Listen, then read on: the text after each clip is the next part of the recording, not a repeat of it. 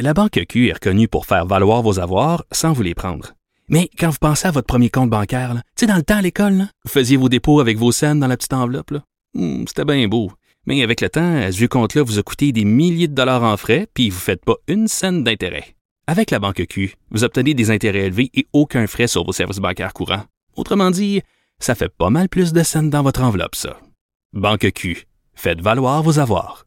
Visitez banque q point c a pour en savoir plus. Q U B Radio.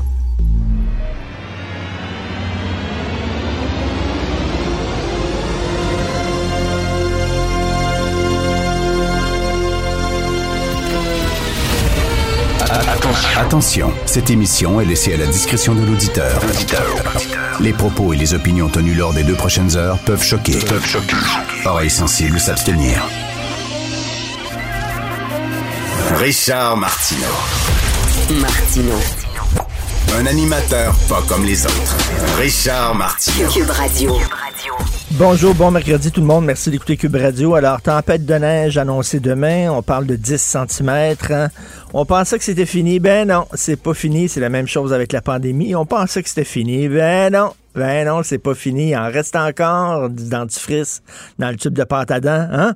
On pensait qu'il était vide. Ben non, il en reste encore. Donc, hey, là, les spécialistes disent que le, le, le variant, euh, il faut considérer ça comme un nouveau virus. Alors, il se propage beaucoup plus rapidement. Il touche maintenant les jeunes. Ça va être des gens plus jeunes qui vont se ramasser à l'hôpital, aux soins intensifs. Et on dit qu'il faut considérer ça comme un nouveau virus. Juste comme on pensait qu'on s'en sortait, on retombe dedans. Alors, à Londres, devant une école, on a érigé une statue de Greta Thunberg. C'est assez spécial, à Londres. Là, rappelez-vous qu'il y a quelque temps, ça fait pas très longtemps de ça, il y a des jeunes militants britanniques qui euh, y avaient vandalisé une statue de Churchill.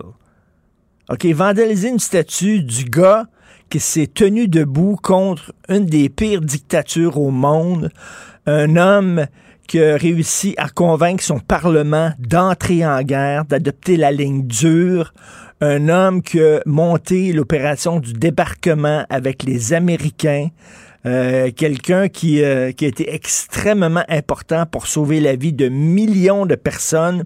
On a vandalisé sa statue en disant qu'il était méchant envers les Indiens, qu'il était raciste envers les Indiens. Et là, il y a une statue de Greta Thunberg. Qu'est-ce qu'elle a fait, Greta Thunberg, exactement? Churchill, Greta Thunberg. Churchill, Greta Thunberg. OK? Il y a des gens qui hésitent entre les deux.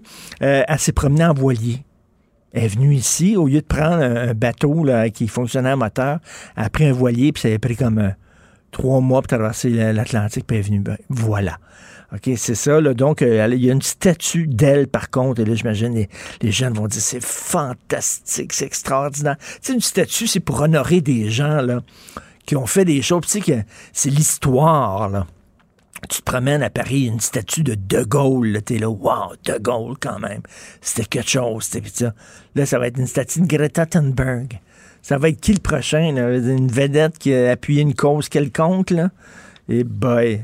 Euh, la musique classique est raciste, alors c'est l'université d'Oxford qui dit ça. Tu sais, souvent, on parle avec Mathieu Bock-Côté du mouvement woke ici, et Mathieu nous dit toujours, les gens rigolent de ça en disant, ben regarde, on veut, euh, on veut bannir les cartoons avec Pépé Le Pew, on veut, bon, on s'en prend des niaiseries, les gens trouvent ça drôle, mais Mathieu dit, c'est pas drôle, le mouvement woke, c'est vraiment un mouvement qui a un pouvoir très important auprès de nos institutions. Et là, on le voit, c'est pas l'université de, de Saint-Lin, là. C'est pas l'université de Saint-Gogun, là. C'est Oxford, une des plus grandes universités au monde, qui vont refaire tout leur curriculum dans le département de musique parce qu'on dit qu'on est trop eurocentriste. Alors, euh, donc, par exemple, Schubert, ça va prendre le bord. Beethoven, on en parle beaucoup trop. Mozart aussi. Donc, on va laisser la place à la musique africaine et moins à la... Vraiment, vraiment, là, en musique, là, il me semble qu'on on s'en fout, on s'en foutu, Christy, du sexe, de la couleur, de l'orientation sexuelle. C'est censé ne pas compter. L'important, c'est d'apprendre les canons, les grands compositeurs. Tu sais, je sais, oui, il y a eu de la musique en Afrique, puis tu sais, il y a de la musique, ben oui, puis il y a de la musique en Chine. On parle de Beethoven. Hello! On parle de Mozart. On parle de Wagner. Tu sais, je veux dire, quand même, là, on va-tu dire, non, ça, c'est eurocentriste. Et ça a l'air que la, ils veulent aussi changer la façon dont on note la musique, la façon dont on écrit la musique, en disant que ça, c'est très européen, puis qu'il y a d'autres, d'autres civilisations qui comprennent pas parce qu'ils n'écrivent pas la musique comme ça. C'est quoi ça? Bientôt, on va dire, mais pourquoi il y a plus de notes blanches que de notes noires sur un piano? C'est vrai? Puis les notes noires sont plus petites, puis ils sont comme en haut, alors que c'est des notes blanches. On devrait renverser ça. Alors, faire un, un, un clavier de piano avec des notes noires, puis des petites notes blanches. Non, mais pourquoi pas? Pourquoi pas? C'est rendu fou de même. C'est l'université d'Oxford. Saint-Christy, c'est pas rien, là. Alors, euh, c'est moi, je, ça, me, ça me fait freaker. J'espère, j'espère que c'est un, une, une mauvaise mode et que dans trois quatre ans, on va se réveiller et on va dire, ça n'a pas de Christie de bon sens, là. Ça n'a aucun sens. C'est quoi, Picasso? On n'enseignera plus ça dans le département des arts visuels. T'sais. Il a été méchant envers ses femmes. Picasso était épouvantable. Là. Il poussait ses, ses maîtresses au suicide quasiment. Il a été, bon, un destructeur de, de femmes, un gros égo. Ah, c'est pas bon, ça. On parlera plus de Picasso, c'est une mauvaise personne. On va parler... Hey, come on, s'il vous plaît. Alors, euh, c'est... Puis, euh, en, en terminant, j'aimerais faire un petit truc sur le, sur le cinéma. Euh, on annonce le, le, le, le film Godzilla versus Kong. On est rendu là, là. Tu sais, moi, j'imagine les producteurs autour d'une table. Qu'est-ce qu'il faut faire? Qu'est-ce qu'il faut faire? Tous les super-héros, on les a tous faits. Tous les héros de mythologie. Le... Hey, Godzilla contre King Kong. Oh, c'est bon, ça. Quel esprit de bonne idée. Et c'est drôle parce que ça tombe la semaine où Bertrand Tavernier est mort. Bertrand Tavernier, un grand cinéaste, un homme qui faisait des films profonds, subtils sur les relations humaines, des films extraordinaires pour adultes. Des films pour des adultes qui ont, qui ont vécu, qui ont vécu des choses, qui se reconnaissent dans ces personnages-là. Ils se courent pas après avec des guns, il n'y a pas des monstres, il n'y a pas des super-héros, il n'y a pas quelqu'un qui met une cape qui se met à voler. C'est des films sur notre vie. Tu vas voir un film de Tavernier, t'en sors grandi, tu as appris des choses sur l'être humain, puis tout ça. Là, on est rendu... Godzilla versus Kong. Et c'est pas pour rien, selon moi, c'est la semaine où Tavernier est mort. Le cinéma... C'est plus là que ça se passe. Ce n'est plus là que ça se passe, c'est dans la série télé. Si vous voulez des personnages, si vous voulez des choses subtiles, complexes, profondes, faut regarder les télévisions. Et Scorsese a tout à fait raison. Puis d'ailleurs, Scorsese se fait financer par qui maintenant? Par Netflix. Parce qu'ils trouvent pas de producteurs qui veulent financer ses films. Donc, il est rendu maintenant à être financé sur Netflix. Inarritu, c'est la même chose. David Fincher, son dernier film, grand cinéaste David Fincher, celui qui avait fait Seven, son dernier film sur le tournage de Citizen Kane, financé par Netflix. Ils s'en vont tous vers la télévision parce que le cinéma maintenant, c'est des multiplexes, avec des manèges, avec des auto-tamponneuses, avec du popcorn, on l'a vu, puis avec des films avec comme Godzilla versus Kong. Puis si ça marche, vous pouvez être sûr qu'il va y avoir Godzilla versus Kong tout, The Return, qui sait? Alors, euh, on est rendu là, le cinéma est rendu là. Et en terminant, dans de Gazette, un gros texte de Denis Coderre, j'ai changé. J'ai changé, j'ai appris de ma défaite. Et il connaît la game, Denis Coderre. Il sait, c'est un petit ratoureux, c'est un petit vlimeux. Hein.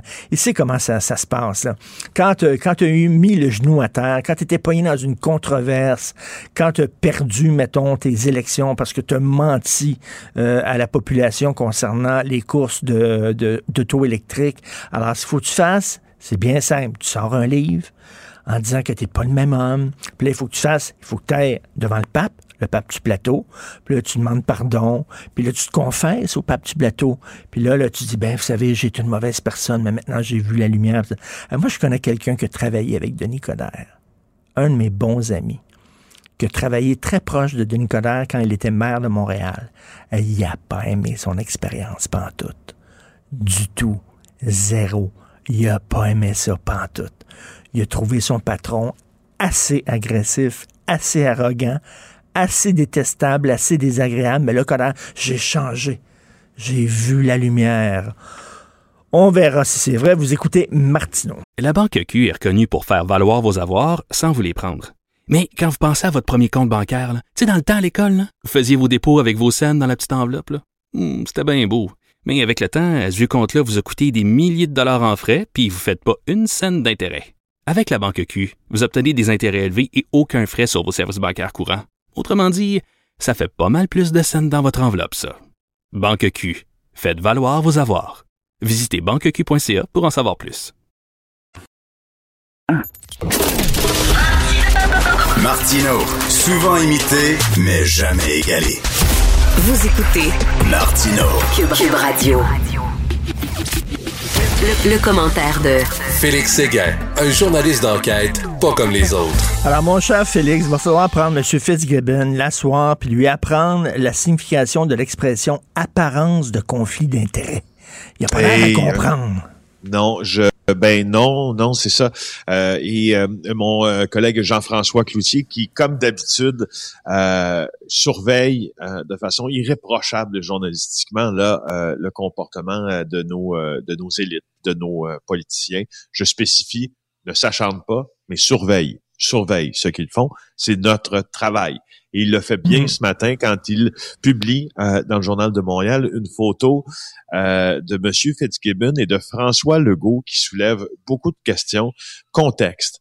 Euh, on, on, on a épluché au fond Jean-François, euh, Francis Alain aussi, Sylvain Larocque, puis Alex Robillard. Ça, c'est, c'est quatre, quatre estimés collègues qui ont travaillé ensemble pour d'abord dénicher une photo euh, sur le compte euh, Twitter euh, du premier ministre, où on voit François Legault qui est accompagné à Paris du ministre Pierre Fitzgibbon, euh, et on voit la conjointe de M. Legault, Mme Brem, et là, on voit euh, quelqu'un poindre dans cette photo euh, qui est Pierre Fitzgibbon, mais une autre personne qu'on connaissait pas, en tout cas jusqu'à aujourd'hui, nous, qui s'appelle Éric Martineau-Fortin, qui est le cofondateur de White Star Capital, mmh. euh, et la présidente aussi de Témaris, Patricia Barbizet.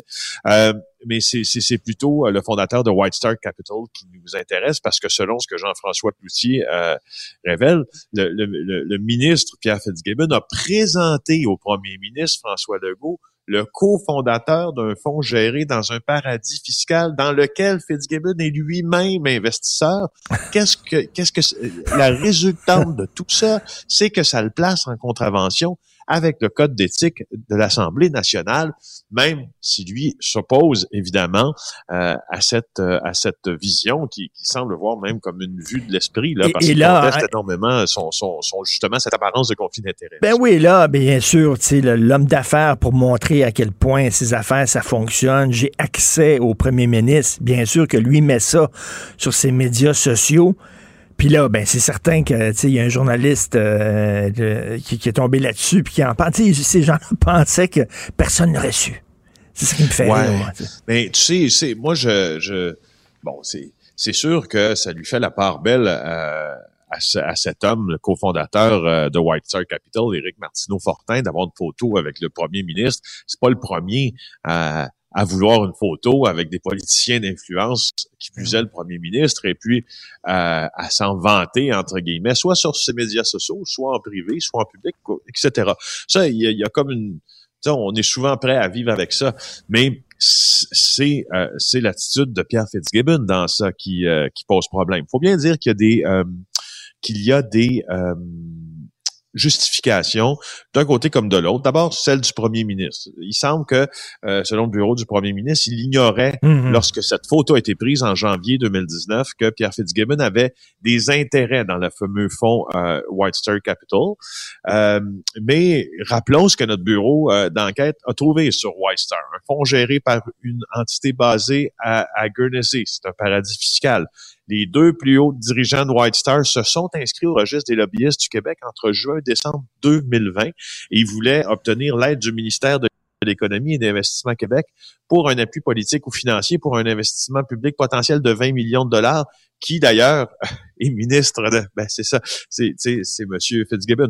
Alors, pendant ce temps, euh, euh, euh, Fitzgibbon, lui, continue d'être investisseur dans White Star. Ben oui, mais... Ça, ça, non, non, mais, mais Monsieur Martineau-Fortin, aucun lien de parenté avec moi, cela dit. Monsieur Martineau-Fortin s'est enregistré comme lobbyiste et il aurait fait du lobbyisme auprès de Monsieur Fitzgibbon, qui est partenaire dans son... Tu sais, à un moment donné, là, c'est parce que, tu sais, il voudrait, on dirait que M. Fitzgibbon va avoir les pieds dans deux, dans deux plats, là, dans, dans le plat de la fonction publique, ministre et tout ça, tout en gardant un pied dans le milieu des affaires. Mais à un moment donné, c'est certain que ça te met dans, dans des drôles de situations, là. Puis il était à couteau tiré déjà avec la commissaire à l'éthique, euh, tu t'en rappelles, puis il a déjà déclaré que, bon... Euh, Euh, s'il devenait un poids, si tu veux, pour euh, pour François Legault, ben il allait quitter. Euh, au fond, euh, Pierre Fitzgibbon, présentement, n'a pas l'air de quelqu'un très entiché euh, par la politique, avec toutes les tuiles qui lui euh, tombent dessus. En ben non, mais ben, tu sais, si tu fais l'apparence de conflit d'intérêt. Si tu fais le saut en politique, tu le fais. Là. Il faut que tu coupes avec avec euh, ce que tu faisais avant, puis tu fais le saut en politique. Euh, tu te souviens, euh, Pierre-Carl Péladeau, quand il s'est lancé en, en politique, puis le Parti québécois, il avait nommé euh, quelqu'un pour gérer un, un fonds, puis gérer sa, sa, sa business et tout. Mais, mais lui, on dirait qu'il veut continuer à manger euh, aux, aux deux râteliers. D'ailleurs, écoute, euh, tu, on sait, tu dis qu'il était à couteau tiré, M. Fitzgibbon, avec avec la, la vérificatrice générale, la commissaire à l'éthique, pardon, il était à couteau tiré avec Québécois aussi, puis avec le journal, tu sais, vraiment, puis là, ça, ça améliorera pas nos rapports avec lui. En tout cas, bon, il va être fâché. On ne fait pas d'omelette sans casser les œufs. Exactement. Bon, cher Richard, et surtout pas en journalisme. D'ailleurs, je faisais, j'avais la discussion avec un, un de mes collègues la semaine passée. On faisait, on dressait vraiment sur papier la liste des gens qui nous haïssaient comme journalistes. Puis sais-tu quoi?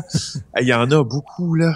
Et on a de la difficulté à trouver. Puis c'est drôle parce que, je sais, c'est, tu sais, ben, on aime ça, à moi et toi, parler de Poutine, parler de ce qui ben se passe oui. derrière. Puis je, je, je te raconte ce qui s'est passé la semaine euh, dernière. J'avais besoin euh, de parler à quelqu'un qui est dans un qui est dans un poste d'autorité, dans une dans une fédération.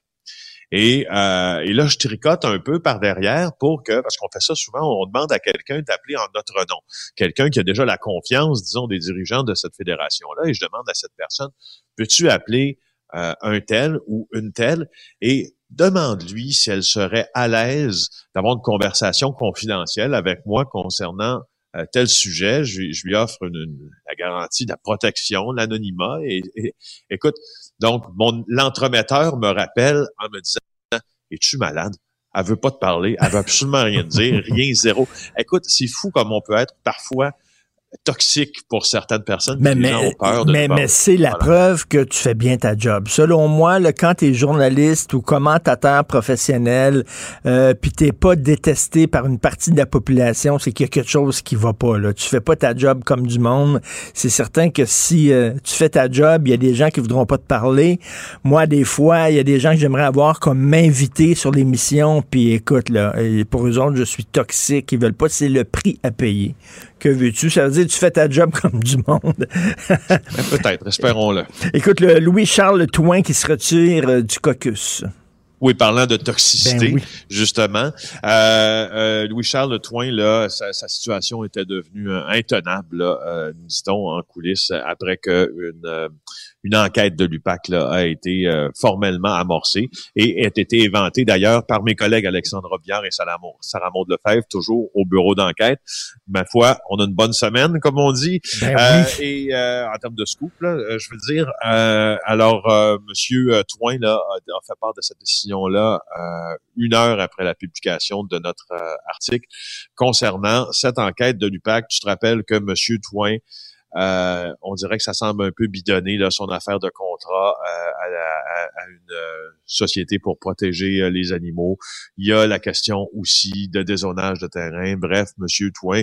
Et, et, et M. Legault l'a pas jeté sous l'autobus, là, euh, sauf que son ton a changé. Là. Le ton du premier ministre concernant M. Touin a changé. Euh, parce que là, là, il précisait... Euh, plusieurs possibles infractions. C'était les mots du premier ministre. Alors là, à plusieurs possibles infractions, euh, il n'y a pas ben, ben d'autre choix euh, que de, de, de, de larguer, en tout cas un peu pour l'instant, là, euh, Monsieur ben euh, oui. Touin. Ben oui, tout à fait. Et euh, une histoire incroyable, un G P S sous la voiture de quelqu'un pour suivre ses allées et venues. Oui, je me, je, on s'est beaucoup parlé de cette histoire-là euh, l'été, ah non, euh, il y a deux étés. En fait, c'était en décembre, il y a deux étés, pas, c'était pas deux étés, pas en tout, c'était en décembre deux mille dix-neuf à Rosemère. Euh, on avait trouvé un homme euh, poignardé à mort dans son véhicule, puis un homme sans histoire, puis on se demandait pourquoi. Il n'y avait aucune raison apparente. Tu sais, un crime qui est curieux. Mmh. Euh, puis tu dis, la victime n'a aucun antécédent criminel, n'a aucun lien avec des groupes criminels, pas de problème d'argent, blablabla. Bla, bla. Finalement, c'est un, un, un, un triangle amoureux. C'était un homme euh, qui était extrêmement jaloux que sa femme puisse euh, possiblement, je dis possiblement, avoir une aventure avec un de ses collègues de travail. Euh, et le meurtrier dans ça, c'est José Luis Chavez-Hino. Il a plaidé coupable au meurtre euh, euh, d'Arturo Morales de Paz au palais de justice de Saint-Jérôme hier en début d'après-midi. Mais ce qu'on apprend, c'est que euh, il était devenu tellement jaloux qu'il avait placé un G P S sous la voiture. Euh, et, et il était capable ainsi de suivre les déplacements de sa euh, conjointe et la mère de ses trois enfants euh, qui entretenaient justement une relation extra-conjugale. Mais ça, avec, c'est, c'est quoi? Comme, comme, comme on voit dans les films avec un aimant, là, puis tu, tu te promènes, puis pouf, tu mets ça en dessous de l'auto, là? C'est aussi ben, facile euh, que ça? Oui, oui. Non, non, c'est très... En fait, c'est très, très facile. Je te dirais même que euh, qui se sert beaucoup de ces balises G P S qu'on colle sous les voitures ou sur la, la, la carrosserie d'un véhicule? La mafia. Euh, ah oui? Suivre les, la police, la mafia. Euh, les balises G P S, là, euh, t'as pas besoin... De, de, si moi je m'achète une balise G P S, j'ai pas besoin de mandat là, pour la placer à ce que je sache. Puis tu peux acheter ça, c'est facile à trouver, là. C'est très facile à trouver. Euh, tu mets ça, puis euh, voilà, ah ben. tu, t'as, t'as, en temps réel, tu connais les déplacements, là, les allées et venues de la personne que tu veux suivre.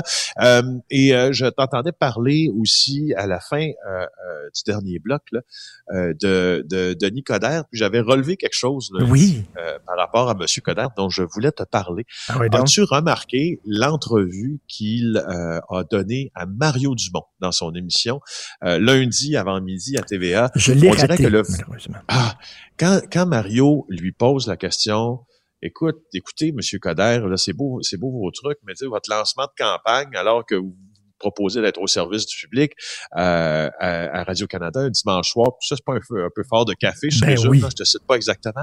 Là, le, la, le, le vrai Denis Coderre est revenu.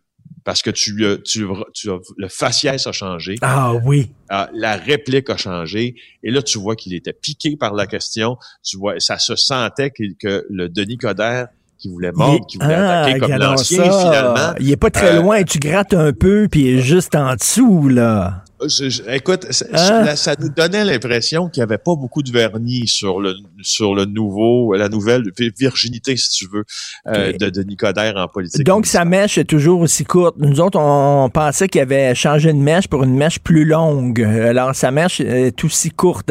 Mais c'est vrai que c'est quand même assez particulier qui qui annonce son lancement là, avant même d'en parler à ses membres. Ses membres l'ont, l'ont appris. Les membres de son parti l'ont appris en regardant la télévision. C'est assez particulier.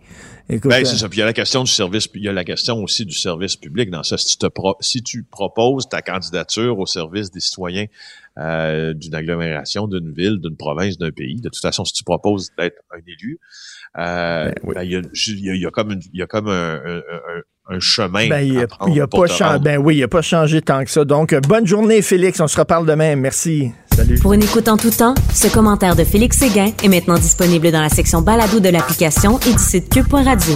Tout comme sa série balado Narcos P Q, qui dresse un portrait de l'industrie criminelle à travers des entrevues avec de vrais narcotrafiquants. Q U B Radio. Q U B Radio. Q U B Radio. Q U B Radio. En direct à L C N. Salut Richard. Salut Jean-François. Alors, c'est une fine ligne avec laquelle doit négocier le gouvernement présentement. Pas, t- pas donner d'assouplissement, en même temps donner juste assez, demander aux gens d'être disciplinés. Et c'est un peu l'appel qu'il a lancé en, en mettant le, le, le ben doigt oui. peut-être sur cinq régions du Québec à surveiller. Ben oui, mais on, on sait ce qui s'est passé. Je le sais, tu le sais, les gens qui nous écoutent le savent. M. Arruda le sait, M. Legault le sait. Il n'aurait pas dû euh, relâcher si rapidement que ça. T'sais, il a pris des mesures de relâchement, il a fait plaisir aux gens dans certaines régions, les spas, les gyms, les restaurants, les salles de spectacle, spectacles, les, les, l'école ouverte, et cetera. Ouais. Ben, c'est bien le fun, sauf que maintenant, ben, tu sais, il aurait fallu maintenant refermer, mais il peut pas, là. Tu peux pas déconfiner, reconfiner, déconfiner, reconfiner. Il savait que les gens étaient en maudit. Mm. Donc, là, il dit, ben, faites attention.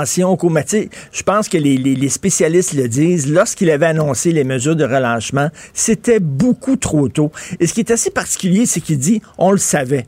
On le savait que ça aurait fait, fait augmenter le nombre de cas. Mais si tu le savais, pourquoi tu l'as fait? Un, une des ouais. faiblesses... Mais en, même des... Temps, en même temps, Richard, là, euh, à un certain moment, il y, y a une question de santé mentale. Je sais et bien. Quand tu interdis trop, tu sais qu'en bout de ligne, les gens vont tomber dans la clandestinité, ne suivront plus. Y a, y a, je, je sais y a, bien, mais en même on, temps... J'aime pas, j'aime pas utiliser... C'est un peu un give and take. Ben, ben, ben, en plus, c'est un, c'est un catch vingt-deux, tiens, pour dire une, une autre expression ouais. anglophone. Quoi que tu fasses, t'es ouais. perdant. T'sais. Quoi que tu fasses, t'es perdant. Si ouais. tu donnes pas des relâchements, si tu relâches pas, les gens sont furieux, les gens vont être délinquants. Si tu relâches, ben là, écoute, tu tire un peu dans le pied, là. Parce que, tu sais, les, les experts le disent, il aurait fallu serrer la vis pour le dernier, le dernier kilomètre qui reste à courir, là, pour avoir mm-hmm. un bon été. Il aurait fallu serrer la vis parce que, avec le variant, tu sais, il y, y a des experts qui disent, il faut parler d'un autre virus. C'est presque un nouveau virus, là, qu'on dit, là. Euh, il y attaque ouais. les plus jeunes, il, il, se, il se répand plus rapidement. Bref, écoute, on sait bien qu'hier, ils pouvaient pas dire, ben là, finalement, on referme ce qu'on a ouvert. C'est vraiment, c'est pas une science exacte, hein, gérer la pandémie. J'aimerais pas être dans ces souliers. Euh, mais bref, et puis une des faiblesses de M. Euh, Legault, il veut être aimé. Il veut être aimé des gens. Ouais. Il, y a, il, y a deux, il y a deux sortes de parents. Il y a des parents qui disent « t'auras pas de bonbons ». Puis il y a des parents comme moi qui disent « bon, tu peux prendre des bonbons ». C'est un peu ça, là. Alors, c'est ce qui le ouais. fait un peu. Donc, c'est vraiment pas évident. Et écoute, je veux te parler aussi de AstraZeneca. On a changé le nom. Maintenant, ça s'appelle Vaxzevria. Ben oui. Vaxzevria. Tu trouves pas que ça a l'air d'un, d'un show du Cirque du Soleil? Vaxzevria. Vaxzevria.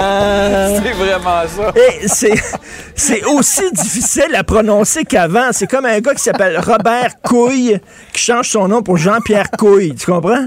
Ça règle pas le problème. Mais, et c'est comme si le vaccin, c'est comme si le vaccin, il y avait un mauvais nom, là. Fait que le vaccin a fait ça comme ça. Pas personne va me reconnaître.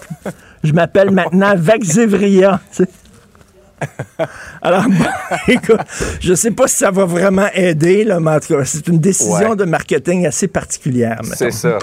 C'est du marketing. Mais disons que tu nous as mis ça dans la tête, cette chanson-là, pour le reste de la journée. Hey, on va passer à un sujet pas mal plus oui. sérieux et même dramatique, Richard. Euh, avec tout ce qu'on dit là, sur ce qu'on appelle les féminicides, les meurtres dans un contexte conjugal, les meurtres de femmes, il y en a beaucoup trop, il faut agir rapidement. Là, il y a le sénateur Boisvenu qui arrive, on va lui parler d'ailleurs tout à l'heure, avec un, un projet de loi selon lequel les, les bracelets euh, seraient obligatoires, les bracelets électroniques ben oui, parce pour que les hommes violents. Il y a quelques jours, on s'était parlé de cette situation-là où mmh. un homme se fait arrêter, là, il a battu sa femme, il est agressif, il l'a menacé, il se fait arrêter. Il arrive devant le juge, il y a des accusations formelles portées contre lui. Et là, on le laisse en liberté en attente de son procès. Et là, c'est sa femme qui était victime d'agression, qui, elle, doit se cacher. Ça n'a pas de sens. Mais là, il y a des gens qui disent, oui, mais il y a la présomption d'innocence, tu sais. La personne est innocente jusqu'à preuve du contraire. On ne peut pas l'envoyer en prison jusqu'à son procès. Je comprends. Mais il y a quand même cette femme-là, avec son enfant, qui, qui a extrêmement peur. Et là, il y a des gens qui disent, ben, quand est-ce qu'on va bouger? Il y a plein de pays qui obligent le port euh, des bracelets électroniques. Ben là, enfin, Pierre-Hugues Boisvenu, on sait Pierre-Hugues Boisvenu, il est très, il est assez dur euh, contre... Euh, T'sais, c'est, il y a une vision assez dure de la justice. Donc, lui, mm-hmm. il a déposé un projet de loi. Bon, on est loin de, de la coupe aux lèvres. Comme on dit, c'est pas sûr que le projet de loi va être adopté, mais je trouve que c'est la moindre des choses pour euh, protéger ces femmes-là, qui, au moins que ces gars-là, s'ils sont pas en prison en attente de leur procès, en toi puis moi, ils devraient être en prison en attente de leur procès, parce que c'est bien beau la présomption d'innocence, mais il ouais. faut protéger ces femmes-là. Mais en tout cas, si on décide de les laisser libres, au moins qu'il va avoir un bracelet électronique. Et si la personne s'approche trop près là, d'un quadrilatère et dessus, trop près de son ancienne femme, ça sonne dans le poste de police, puis la, la police va débarquer rapidement, on l'espère. Mais je pense que tout le monde est assez d'accord. Là, les interdictions d'approcher, là, ça ne fonctionne pas généralement. Les, ces gens-là ne le respectent pas. Et si eh bien, on n'a pas on, une façon on, on de l'appliquer, pas, on, de le vérifier... Ben c'est ça, on ne peut pas mettre des policiers partout non plus, puis tout ça, ça. Là, et surveiller. Donc, je pense que les gens sont assez d'accord. Euh, donc, euh, moi aussi, je le rencontre tantôt à Q U B Radio, euh, sénateur euh, Boisvenu. Euh, c'est une bonne initiative. Et en terminant sur une note plus légère, écoute, pendant la pandémie, on sait, là, entre autres, qu'il y a plein de problèmes, les divorces qui augmentent, la, la consommation d'alcool. Et là, le signalement d'OVNI a augmenté oui. de quarante-six pour cent. Okay. On passe nos soirées le nez dans la fenêtre à regarder dehors, là. Il est temps que ça finisse, là. OK, non ouais, seulement... c'est peut-être on... un signe de notre santé mentale. Non seulement on voit des ovnis, là, mais il y a des gens qui sont abonnés à une chaîne YouTube d'un gars qui donne des pichenottes de ses oreilles. OK, il est temps que ça finisse, là. Okay. Je trouve que ça termine bien la chronique oui. d'aujourd'hui. Bonne Allez, journée. Une belle journée. Salut. La Banque Q est reconnue pour faire valoir vos avoirs sans vous les prendre. Mais quand vous pensez à votre premier compte bancaire, tu sais, dans le temps à l'école, là, vous faisiez vos dépôts avec vos cents dans la petite enveloppe. Là. Mmh, c'était bien beau. Mais avec le temps, à ce vieux compte-là vous a coûté des milliers de dollars en frais puis vous ne faites pas une scène d'intérêt. Avec la Banque Q, vous obtenez des intérêts élevés et aucun frais sur vos services bancaires courants. Autrement dit, ça fait pas mal plus de cents dans votre enveloppe, ça. Banque Q. Faites valoir vos avoirs. Visitez banque q point c a pour en savoir plus. Joignez-vous à la discussion. Appelez ou textez le un huit sept Q U B Radio. un huit sept sept huit deux sept deux trois quatre six. Alors, l'incertitude plane sur les salles de spectacle pendant la troisième vague. Est-ce qu'on va pouvoir les garder ouvertes? On se croise les doigts. Nous allons parler avec Mme Dominique Thomas, directrice générale de la magnifique salle de spectacle J'aime beaucoup Théâtre du Capitole à Québec. Bonjour, Mme Thomas. Bonjour, Richard. Bonjour. Alors, vous êtes ouvert, vous, depuis quand, là?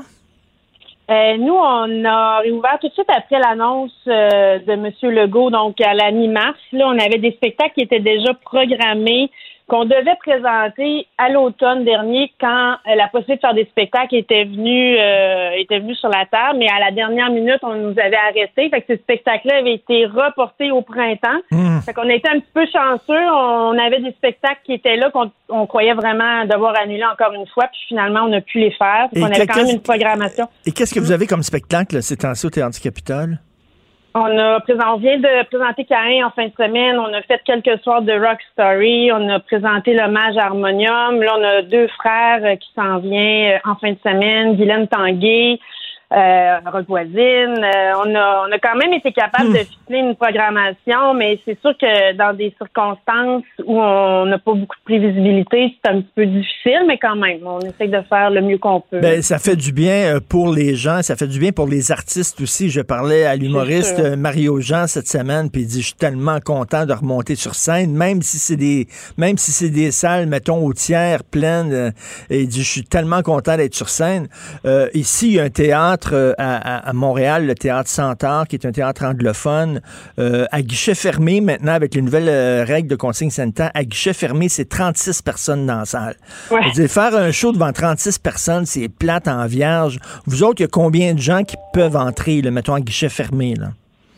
Nous, on est capable d'atteindre le maximum de deux cent cinquante qui ah, est permis ben c'est pas mal, euh, c'est pas par mal. La santé publique. C'est quand même une salle, normalement, qui accueille euh, mille cent personnes. Fait qu'on a de la place. Mais il faut quand même aller utiliser le, l'espace au balcon pour être capable d'avoir toute la distanciation qui est, euh, qui est requise. Mais bon, puis, puis tu sais, on le disait, là, euh, le, les gens sont contents. Puis on sent, malgré le fait que c'est pas les conditions optimales, puis les gens mmh. sont, sont éloignés, puis euh, ils portent le masque, il y a quand même une fébrilité, on le sent autant euh, sur, pour les artistes que pour le public. Là. Les gens avaient hâte de se retrouver. Il y a quelque chose quand même dans l'air qu'on peut sentir qui est...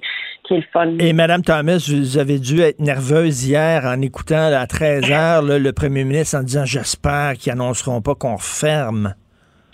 Oui, puis euh, vraiment, parce que c'est sûr que quand on nous annonçait qu'on recommençait, c'était pour nous le, le, le premier pas dans une bonne direction, là, que vers, s'en aller vers quelque chose de toujours mieux, puis d'atteindre à un moment donné notre, notre objectif de revenir dans un semblant de vie normale pour la présentation de nos événements. Euh, je dis toujours que le plus difficile dans tout ça, c'est pas autant d'être arrêté que de pas savoir, tu sais, de pas avoir de, de, de prévisibilité puis d'avance sur ce qui s'en vient, de autant de la planification de nos spectacles pour le public, puis là, ben le fait de refermer la possibilité qui plane actuellement.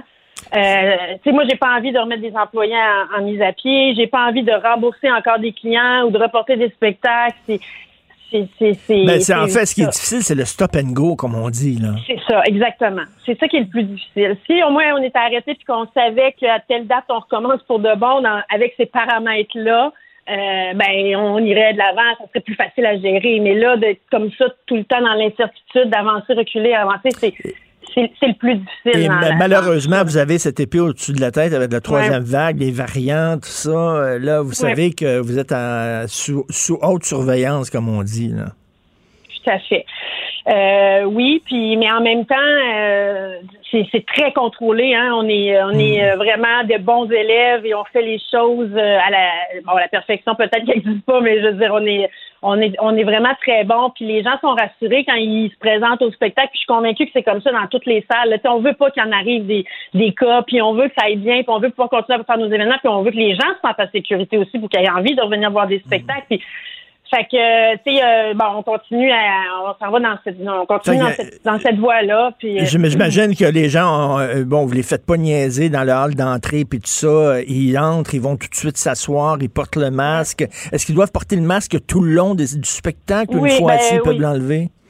Non, pour le moment, là, la règle, c'est vraiment de garder le masque en tout temps dans la salle de spectacle. Il n'y a, okay. a pas de possibilité de l'enlever, à part pour prendre une gorgée d'eau, là, mais tu sais, je veux dire, c'est le masque en tout temps, mais puis, tu sais, j'avais peur au début un peu que ça soit un frein, mais finalement, on, ben, premièrement, les, les ventes vont bien, donc c'est un, un, c'est quand même un signe que ça, c'est pas trop d'argent. Puis, puis aussi, malgré le masque, on entend les gens chanter, puis on voit que on, ils, les gens sourient par les yeux, on commence à être habitués. Ben oui, ça fait un an oui. qu'on est là-dedans, on a développé des trucs. mais euh, c'est ça, mais c'est quand même. Mais c'est pas, c'est sûr qu'on a hâte là, de revenir à des, des meilleures conditions, puis que ça. Ben ça mais, c'est, mais c'est en attendant, la... au moins, on. Les gens sont divertis puis les artistes font de la musique. La bonne nouvelle, c'est que les, les billets se vendent bien. Là. Je pense qu'il y avait vraiment une soif. Les gens veulent retourner euh, au spectacle.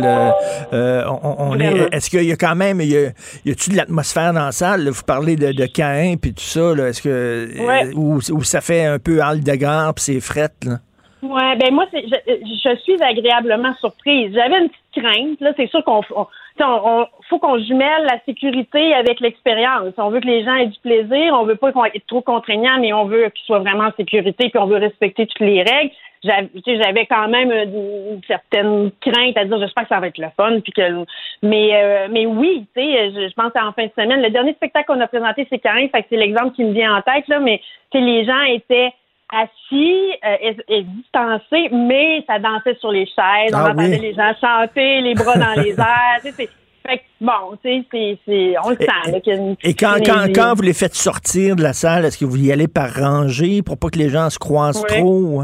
Oui, ça va super bien, puis tu sais, oui, effectivement, on sort les rangées en arrière avant, mais mais faut comprendre qu'on est dans une salle de mille cent personnes avec juste deux cent cinquante.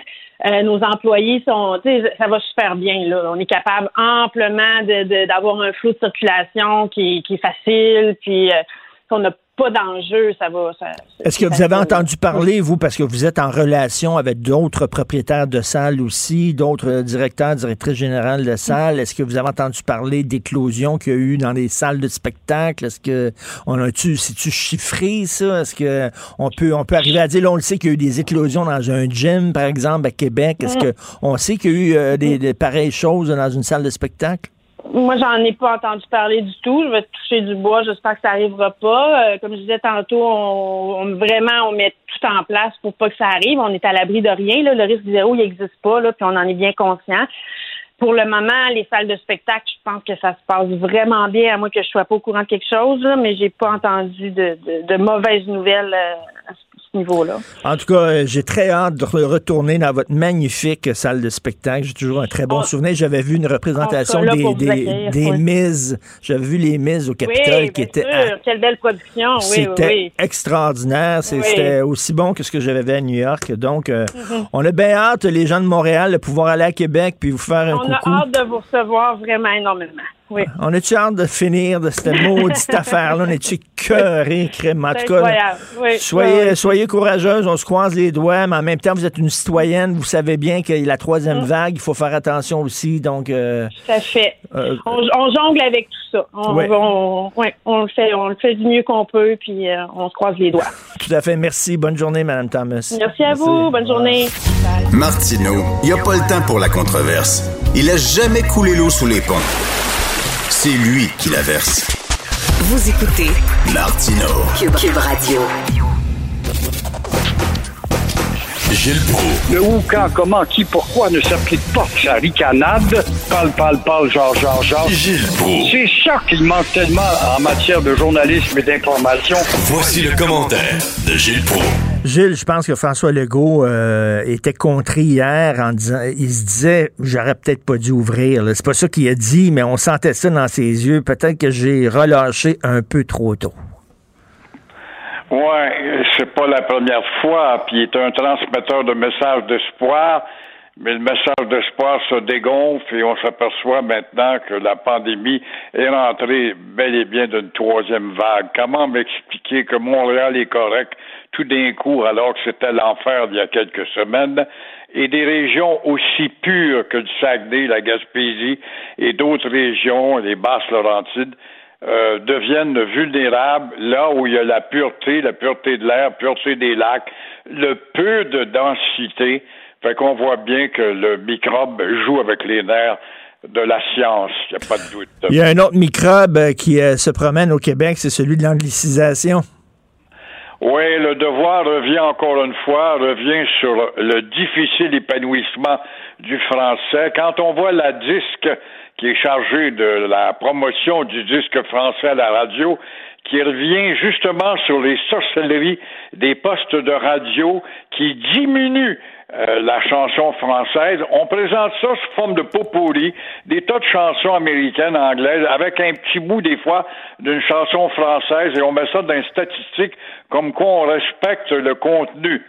Il y a l'univers de la publicité, à la radio, à la télé aussi, qui est en joual et souvent en amplifié, qui va devoir être redressé. Alors, Jolin Barrette va-t-il arriver d'ici peu, justement, avec le remède, le tonique? Bienvenue à Jolin Barrette.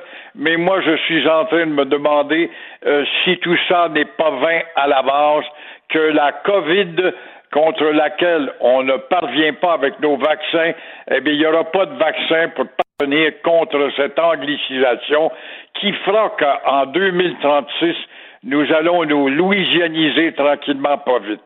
Et entre-temps, entre-temps, on ne voit pas, encore une fois, un signe encourageant de l'extérieur, parce que le Québec a des liens avec l'extérieur, de la part de la francophonie, ce grand club des pays francophones pour lequel, laquelle nous payons un loyer avec la francophonie, aussi de la part du grand pays de la France, un pays qui est réputé pour avoir abandonné.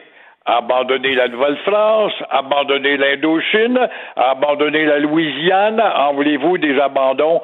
On est habitué. Mais il y a quand même un espoir, encore une fois, je le disais hier, Richard, et on devrait limiter, c'est Israël qui a ressuscité mmh. une langue morte. Mais, mais il va falloir que le Canada comprenne là, qu'on est un îlot, une petite île dans un océan anglophone avec une, une, une langue qui est un bulldozer, la langue anglaise. Donc, il faut, on est obligé de prendre des mesures drastiques pour protéger notre langue. On n'a pas le choix. On a même le devoir de la protéger pour qu'elle soit vivante sur le t'as territoire, sur raison, le territoire t'as américain. C'est draconien, t'as bien raison. Ben oui. Et c'est dans l'intérêt du Canada dont Trudeau aime tant euh, la géographie de ce beau grand pays, de ses montagnes rocheuses, ses chèvres de montagne. Mais oui, mais si tu veux te distancer des États-Unis, il faudrait que ton Québec ait justement une prédominance pour démontrer aux Américains, voici le Canada, c'est pas tout à fait un pays américain. Vous dites que la C A Q, euh, après deux ans au pouvoir, euh, commence à prendre, la, la chaloupe prend l'eau, comment ça se fait?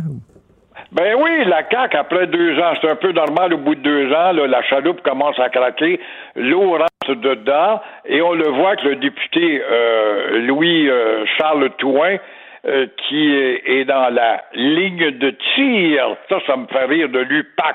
Oh, c'est sérieux, là. T'es dans ma ligne de tir. Le problème, c'est que l'U P A C ne s'est pas tiré.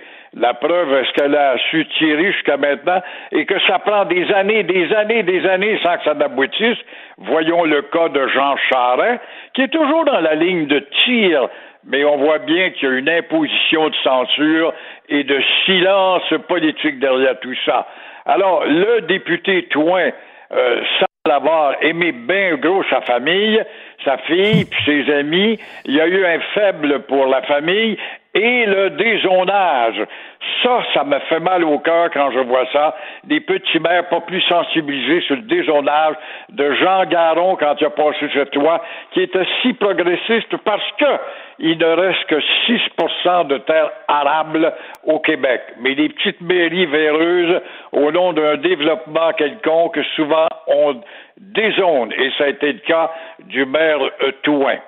Et là, il y a quand même un faible pour la S P C A. Ça, on peut y accorder une, une qualité pour ça. Et euh, Pierre Fitzgibbon aussi qui a donné accès au premier ministre à un de ses partenaires d'affaires. Ça regarde mal, ça aussi, là. Très, très. Puis on voit euh, le gouvernement impliqué qui n'a pas toujours écouté ne serait-ce la caisse de dépôt. Il faudrait bien qu'on fasse, on érige des murs pour les investissements à l'extérieur. Et euh, on voit qu'il y a des entreprises ou le gouvernement lui-même, des intérêts ou des ministres qui font affaire avec l'extérieur, c'est-à-dire dans ces euh, protections euh, fiscales des pays euh, maudits. Alors là, il y a des Autochtones qui veulent faire annuler une ligne d'hydro. Ah, ça c'est extraordinaire ce que Autochtone veut, Dieu le veut. Alors les Autochtones, on le sait, ce sont des maîtres manipulateurs. Il demande au président Biden d'annuler un permis de construction de lignes de transport d'électricité alors que Trump avait donné le OK à Hydro-Québec pour envoyer l'électricité au Massachusetts. Alors là, oui, mais il va y avoir un référendum et ça va suivre justement dans le Maine et dans le Massachusetts, là où la ligne va passer. Ça déprave le décor de dire les Autochtones sont mauditement mal placés pour parler de ça, qu'ils aillent donc à Kanawake, voir ce que c'est qu'un décor dépravé avec des milliers de commerces quétaines qui affichent là-dedans, où il n'y a pas de règlement et d'amour de la nature tout d'un coup, visuellement parlant. Mais là, ce ne sont pas les Mohawks quand même, ce sont d'autres communautés. Alors, le Québec et Hydro-Québec vont-ils se retrouver le bec à l'eau ou bredouille? C'est bien possible, on est souvent des perdants. Mais toujours est-il que Biden euh, a dit qu'il avait reçu la lettre, mais il n'a pas réagi. Trudeau aussi a reçu la lettre, il n'a pas réagi encore. Et rien qu'à voir, on voit bien que ça sent à plein nez l'argent, l'argent, rien d'autre que ça. Euh, la Ligue ne veut pas, la Ligue, la, la Ligue en tout cas, ne veut pas passer ses territoires indiens du Massachusetts. On dit que chez Hydro-Québec, elle est à quatre-vingts kilomètres de, des premières, des territoires des Premières Nations. Qui sont ces contestataires? Ce sont les Petsamites. Les Inuits sont à peu près à vingt-quatre là-dedans. Il y a les Pégogan également, ils sont quatre-vingt-deux. Il y a aussi aux États-Unis la nation des Penobscot, ils sont trente-deux. Alors voilà comment une minorité peut manipuler grâce à son statut de grand dépossédé. Et en terminant dans de Gazette, de Gazette, euh, Denis Coderre accorde une longue entrevue en disant qu'il a changé. Il a changé, il est devenu beaucoup plus humain. On le sait, hein, que c'est un petit coq, Denis Coderre. Il avait la mèche courte, euh, il avait un gros égo. Là, il dit qu'il a changé. Est-ce que vous croyez ça, vous? Comme si le naturel ne reviendra pas au galop à un moment donné. Il a changé. Faites-moi rire. Il n'a pas changé. Il est rentré dans son ancien parti. Ces maudits câbles-là sont tellement mal pris. Ils l'ont réaccueilli après quatre ans d'absence. Il a changé. Il a dit que Montréal était toujours un territoire Mohawk. Il a changé. Il n'a jamais dit un maudit mot sur l'anglicisation de Montréal. Alors que l'autre, qui est plutôt acculturé, américanisé, anglifié, a dit, ben, il va falloir faire quelque chose pour le français. Lui, il n'a pas dit un maudit mot. Il a changé en mots, t'as dit. Il a changé, il dit que Montréal mérite mieux. Rien que ça, c'est une insulte à l'administration sortante. Mérite mieux. Est-ce que c'était mieux avec lui? Montréal mérite un développement. Il a changé. Il voit donc pas dans ces changements le nombre de grues eux qui sont sortis de terre, qui sont installés un peu partout dans le centre-ville de Montréal. Il a changé. Il a changé quatre virgule trente sous pour une pièce. Mais c'est de dire ça aux fifines de ce monde et autres, puis Bénic le barbier, puis tous les maudits de commerce qui l'accueillent dans leur commerce ce samedi, donner des poignées de main. C'est comme ça qu'il prépare sa campagne. Denise Bombardier me dit, même si on ne l'aime pas, il faut voter pour lui parce qu'il faut que l'autre débarque. C'est ça qu'elle me dit. Il faut, faut se boucher le nez puis voter pour, euh, pour euh, Coderre. Moi, j'aurais donc vu une troisième personne, il y en a une. Comment ça se fait que ce gars-là, qui est dans la fonction publique municipale, qui connaît, qui ne réagit pas, il n'y a pas d'argent, je ne sais pas. Moi, sais-tu qui j'aurais vu euh, une candidate, on est mûr pour ça, Richard, une femme, encore une femme, une femme de la communauté noire, Yolanda James, par exemple, du Parti libéral, parti oui. bilingue, a connu à Radio-Canada, ancienne ministre dans le cabinet du Québec. Elle aurait pu faire une très bonne et belle candidate qui aurait pu menacer ces deux-là. Oui, ou Régine Laurent, tiens, mais... Aussi, je l'ai nommé hier, c'est ben drôle oui. que tu me parles de ça. Je l'ai nommé hier euh, chez Denis Lévesque, et effectivement, c'est une femme de fermeté qui a de l'aplomb et oui. qui est à la tête déjà d'une fédération où elle connaît la discussion. Ça aurait été, en tout cas, euh, l'une de ces deux-là, là. Ben on oui. serait vraiment mieux pour ça à Montréal. Ah oui, vivement une troisième voie. Merci beaucoup, Gilles. Vous êtes en forme. On se reparle demain. Salut. À demain. Au revoir. Pour une écoute en tout temps, ce commentaire de Gilles Proulx est maintenant disponible dans la section balado de l'application ou du site Q U B point radio. Q U B Radio. Tout comme la série podcast de Gilles Proulx, la radio, premier influenceur. Découvrez dans ce balado comment la radio a influencé le monde moderne, tel qu'on le connaît, d'hier à aujourd'hui. La Banque Q est reconnue pour faire valoir vos avoirs sans vous les prendre. Mais quand vous pensez à votre premier compte bancaire, tu sais, dans le temps à l'école, là, vous faisiez vos dépôts avec vos cents dans la petite enveloppe. Là. Mmh, c'était bien beau. Mais avec le temps, à ce compte-là vous a coûté des milliers de dollars en frais puis vous ne faites pas une scène d'intérêt. Avec la Banque Q, vous obtenez des intérêts élevés et aucun frais sur vos services bancaires courants. Autrement dit, ça fait pas mal plus de scènes dans votre enveloppe, ça. Banque Q. Faites valoir vos avoirs. Visitez banque q point c a pour en savoir plus. Ben oui, on le sait. Martineau, ça n'a pas de bon sens comme il est bon. Vous écoutez Martineau. Q U B Radio. On sait que l'ancienne gouverneure générale Julie Payette, même si elle a quitté dans le déshonneur sur un rail avec du goudron et des plumes, a droit à une pension à vie jusqu'à la fin de ses jours. Et là, il y a des gens qui disent ça n'a pas de maudit bon sens, dont M. Claude Carignan, qui est sénateur, qui a déposé un projet de loi pour lui couper les vivres. Bonjour, M. Carignan. Bon matin. Il y a quelque chose d'assez obscène, là. Que, que, qu'elle parte dans le déshonneur ou même qu'elle parte parce que c'est son choix, euh, reste qu'une pension à vie. Pourquoi? Ah, c'est ça, c'est euh, ça n'a pas de ça a pas vraiment de bon sens. Puis dans le fond, il y a un, il y a un trou dans la loi, puis c'est son départ qui m'a fait réaliser ça. C'est qu'un gouverneur général pourrait être là une semaine, en fait, et démissionner, peu importe la raison, et avoir droit à une pension à la vie. Donc, euh, il y a un non-sens, là. Non, non, c'est euh, la job incroyable. Vous n'avez pas ça, vous non. autres, les sénateurs, une pension à vie? Non. Non, on en a une, mais il faut payer pour, puis pas avoir vingt-cinq ans de service pour y avoir droit. OK. Au complet. Donc, c'est différent. Mais, mais euh, non, c'est ça. Donc, euh, on a voulu euh, faire cette, euh, cette correction-là et, et profiter de la situation où le poste est vacant actuellement pour changer les, les, les règles immédiatement. Donc, le nouveau gouverneur général ou la nouvelle pourra euh, voir les nouvelles règles s'appliquer à elle de façon plus claire lorsqu'elle acceptera le poste.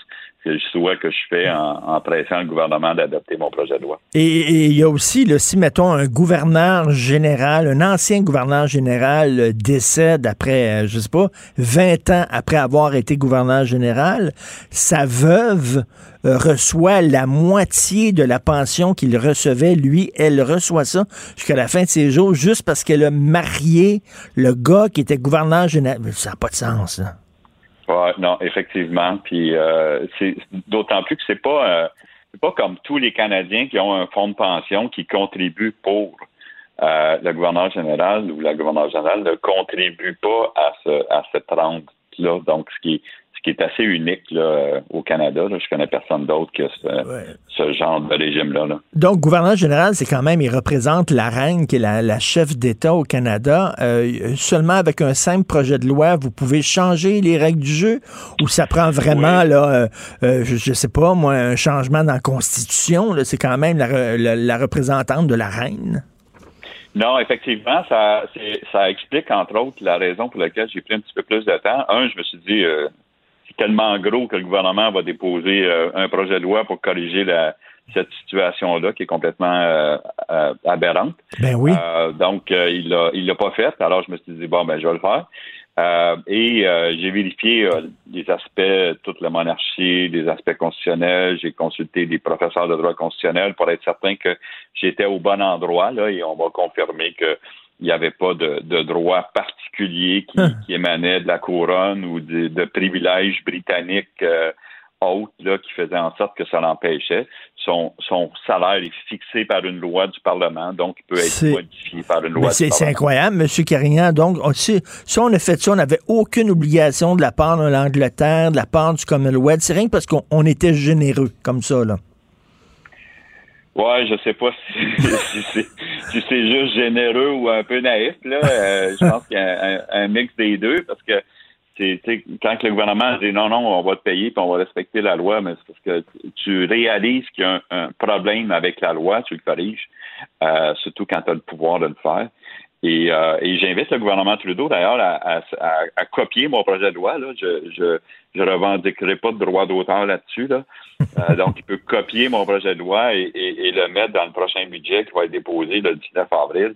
Euh, c'est une disposition qui, s'inf, qui, s'inf, qui, s'inf, qui s'infiltre, qui, qui, qui est facile à mettre dans un projet de loi. Euh, et, et qu'est-ce qui, qu'est-ce qui prévoit, là, qu'est-ce qui prévoit votre, euh, votre projet de loi là, comme, comme rétribution à l'ancienne gouverneure générale? Euh, ben, en fait, il, à, à l'ancienne gouverneure générale, euh, il prévoit que lors de, dès l'adoption et de sa sanction royale, euh, elle va cesser de recevoir ses prestations. Euh, juste, euh, ils vont, ils vont cesser immédiatement, ainsi que les allocations euh, qui viennent avec. Vous savez qu'en plus du, de la rente, il y a aussi des allocations de deux cents, je pense, sept mille dollars ben oui. euh, qui lui est versée pour euh, des employés, du staff, euh, de la représentation, des voyages, des choses comme ça. Donc, euh, ça aussi, ça, ça l'arrête. Imaginez, un gouverneur général à, à la retraite a presque autant de budget que un député euh, pour euh, faire rouler son bureau puis être en pleine action là, pendant qu'il siège sur des comités, adopte des ah projets de loi, fait des discours. Donc, euh, c'est, euh, c'est assez gros. Mais, mais M. Euh, Carignan, si vous y coupez les vivres, comment elle va faire pour vivre? Écoutez, elle va faire comme tous les Canadiens, il va falloir qu'elle se retrousse les manches puis qu'elle travaille ou qu'elle profite. Euh, j'imagine que dans son cas, elle, elle a probablement d'autres sources de revenus ou d'autres pensions euh, qu'elle a eues de par ses anciens emplois. Euh, donc, euh, j'imagine que ça va être ça son, euh, son plan, mais c'est une, en tout cas, dans son cas, elle, je suis pas trop inquiet, là. C'est une personne intelligente, elle va être capable de, de, ben, de en, en, en tout cas, je pense qu'il y a beaucoup de gens qui vous appuient, c'est sûr. Merci beaucoup, M. Claude Carignan, sénateur conservateur, puis il était temps, justement, qu'on, qu'on prenne cette décision-là. Merci. Bonne journée. Merci. Au revoir. Martineau, il n'y a pas le temps pour la controverse. Il a jamais coulé l'eau sous les ponts. C'est lui qui la verse. Vous écoutez Martineau, Q U B, Q U B Radio. La chronique Argent. Une vision des finances pas comme les autres. Alors Yves Daou, euh, Pierre Fitzgibbon, encore les pieds dans les plats. Écoute, ça me, cette bataille-là là, entre le commissaire à l'éthique et le ministre Fitzgibbon, ça me fait penser au film de Spielberg, là, Catch Me If You Can. Oui, oui, oui. Exactement. Écoute, on dirait qu'il n'apprend pas, là. Non, mais là, ce qui est intéressant, c'est que là, on est rendu à une quatrième enquête euh, du commissaire à l'éthique, là, Ariane Mignonnet, sur euh, un potentiel conflit d'intérêts avec une entreprise qui est, là, on, a, qu'on, qu'on apprend davantage, là, qui est White Star Capital. Et euh, donc, le gouvernement Legault a retiré les dossiers de White Star des mains du ministre de l'Économie en février afin d'éviter tout euh, euh, conflit d'intérêts. Mais là, ce qui est intéressant, c'est qu'il y a une photo, une nouvelle qui, qui réapparaît et qui montre toute les, la toile possible. Là. Le ministre de l'Économie, Pierre Fitzgibbon, a présenté au premier ministre François Legault là, euh, le cofondateur d'un fonds géré dans un paradis fiscal qui est justement White Star Capital lors d'une visite à Paris. Et, euh, et même le premier ministre Legault ignorait même que son ministre avait des intérêts dans ce fonds-là lors de cette visite. Mmh.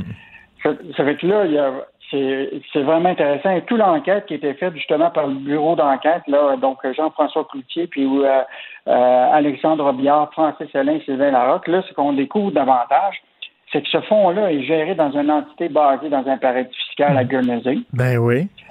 Les deux hauts dirigeants de White Star se sont inscrits au registre des lobbyistes entre juin et décembre deux mille vingt, puis visaient directement le ministère de l'Économie et Investissement Québec pour obtenir un investissement public potentiellement de vingt millions. Écoute, ils faisaient du lobbyisme auprès d'un de leurs investisseurs, d'un de leurs partenaires d'affaires. Voyons, c'est, c'est, ça n'a pas de sens, là.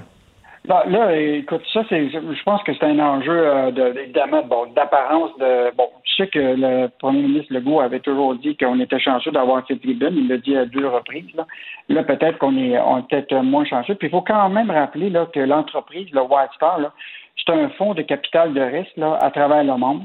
Euh, donc, euh, Fitzgibbon est actionnaire bien avant ça, là, il était en deux mille quatorze. Là, ce qu'il dit, c'est que tranquillement, ce fonds-là est en train de se liquider, mais il est encore quand même Euh, actionnaire de cette entreprise-là. Et la preuve, c'est que là, le gouvernement Legault a retiré tous les dossiers de White Star des mains du ministère de l'Économie. Là. Donc, c'est quand même un enjeu euh, euh, important. Là.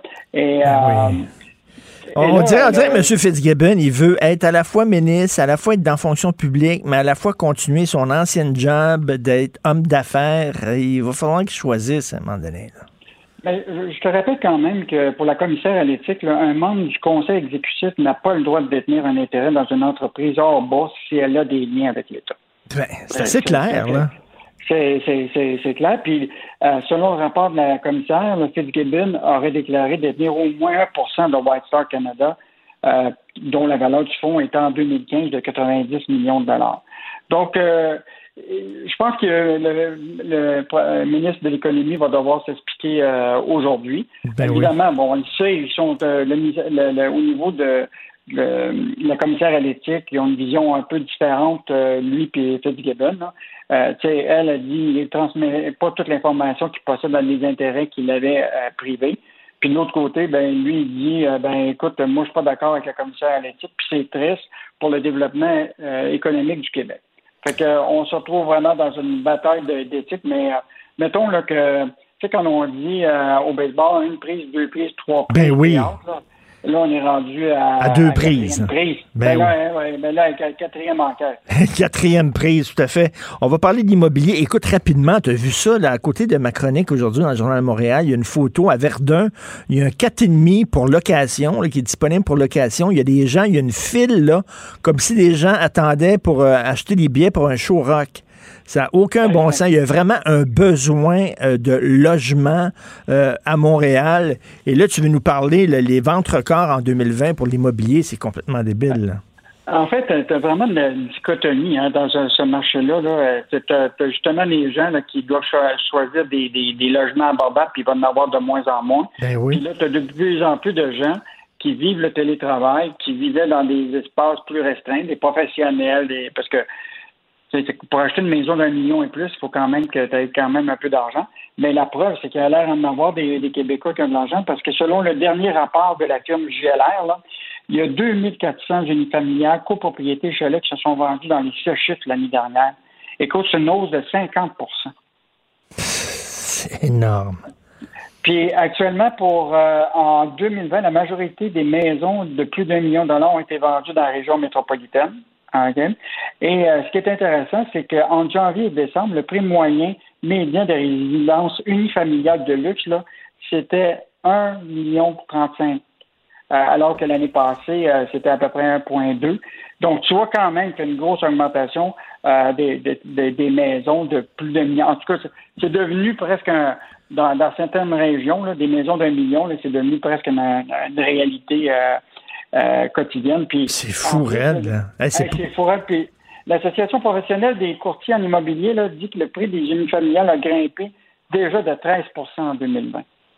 C'est incroyable. Puis moi, moi j'ai, j'ai fait le tour des maisons récemment, là, puis je tombais sur des maisons qui étaient vraiment pas très, très belles, là, puis qui étaient vendues à un prix de fou. J'en revenais pas. Là. C'est vraiment... C'est une bulle. Des, puis même les, les, les vendeurs de maisons, là, ils peuvent maintenant vendre leur maison sans garantie légale. Oui, oui. Ce qui, ce, qui, ce qui est une très, très, très mauvaise idée d'acheter une maison sans garantie légale, légale et sans la faire, sans la faire là, analyser. analyser là. Euh, merci beaucoup. Merci Yves Daou. Okay. Salut, on se reparle demain. Au revoir. Au revoir. Pour une écoute en tout temps, ce commentaire d'Yves Daou est maintenant disponible dans la section balado de l'application et du site Q U B point radio. Tout comme sa série balado, mêlez-vous de vos affaires. Un tour complet de l'actualité économique. Q U B Radio. Maude Boutet, bonjour. Salut, Richard. Hey, tu m'as donné une bonne idée ce matin. C'est toi qui as dit euh, que le, le, le, le, nom du nouveau, euh, le nom du nouveau vaccin, ça ressemble à un show du Cirque du Soleil. Ça ressemble c'est à Allegria. Ouais. Vaxzevria, c'est vraiment pas évident. C'est un très bon gag, Maude. Euh, on a des nouvelles de Jacques Frémont, le recteur et vice-chancelier de l'Université d'Ottawa. Ben oui, j'ai vu passer ça euh, tantôt, puis je me suis dit que ça, ça allait peut-être t'intéresser. C'est un sujet dont tu as un peu parlé. parlé. Euh, donc, Jacques Frémont qui, euh, qui a mis en ligne une, une vidéo hier, donc elle est datée là, du, euh, du trente mars, où euh, il revient sur toute l'affaire Attaran sans jamais mentionner le professeur Attaran. Dans sa vidéo, là, on comprend que c'est de lui qu'il parle. Euh, donc, euh, il dit d'entrée de jeu là, que les propos euh, d'un de ses professeurs à l'université a propulsé l'université justement sous les feux de la rampe. Euh, il dit que jamais il ne va accepter qu'un combat contre une cause serve de prétexte à insulter d'autres groupes. C'est de la façon dont, euh, dont il s'introduit. Euh, puis on va écouter la suite. On ne le dira jamais assez. Le ton, les procédés rhétoriques et la forme outrancière de certains gazouillis publiés ces derniers jours et qui reproduisent les préjugés envers le Québec et les Québécois sont rigoureusement inacceptables. Ils ont fait souffrir plusieurs membres de notre communauté et bien au-delà. Monsieur Frémont avait déjà dit là, qu'il condamnait ouais. les propos de M. Attaran, mais les gens disaient il faut qu'il aille plus loin. Il faut ouais. qu'il y ait des sanctions, là, pas rien que condamner. Est-ce qu'il a ouvert la porte à ça? Là? Pas ouvert la porte à des sanctions, mais à euh, la présence, en fait, il a annoncé euh, la création d'un groupe de réflexion. Ah mon Dieu, des groupes de réflexion. Veux, veux-tu l'écouter, t'expliquer? Oh, ça va, ben, ça va être ben, quoi? Ouais. On l'écoute. C'est dans ce contexte que l'honorable Michel Bastarache a accepté de présider un groupe de réflexion qui examinera les leçons à tirer des incidents récents survenus chez nous et ailleurs au Canada. Il sera entouré de professeurs de notre université et ira à l'encontre de notre communauté. Ce groupe rendra un rapport avant la fin de l'été vingt vingt et un et ce rapport sera rendu public, évidemment. Ça me fait penser, Mathieu Bock-Côté, ce qu'il disait hier de Denis Coderre. Tu sais, Denis Coderre, tout le monde en parle, puis il disait, oui, on, on va avoir des conversations. Moi, là, ce que je veux comme maire, là, c'est avoir des conversations, discuter, puis tout ça. Puis là, Mathieu disait, Christy, ton rôle de maire, c'est pas de discuter, c'est de agir, arriver avec un plan, avec des idées, puis tout ça, pas d'avoir des conversations. Donc, lui, il faut qu'il réfléchisse, il me semble, tabarnouche, tu sais. Un, un, un, un, un de tes professeurs a des propos comme ça. T'as pas besoin d'une grande réflexion pour euh, le sanctionner. Oui, puis dans sa vidéo qui dure à peu près un cinq minutes, là, il dit que les débats des derniers mois ont montré la richesse et les défis d'une université bilingue, aussi donné un mandat au vice-recteur international des francophonies euh, de mobiliser les forces vives francophones, ah. c'est comme ça qu'ils les appellent sur le campus, pour euh, écouter, prendre la dimension des rêves euh, des, des gens qui fréquentent l'université, qui sont francophones, de ah. leurs espoirs et de leur vie. Et euh, c'est, euh, c'est ultimement, cette personne-là va formuler des recommandations pour bonifier le plan d'action pour la francophonie. Tabarnouche! Ça n'a pas de sens, là.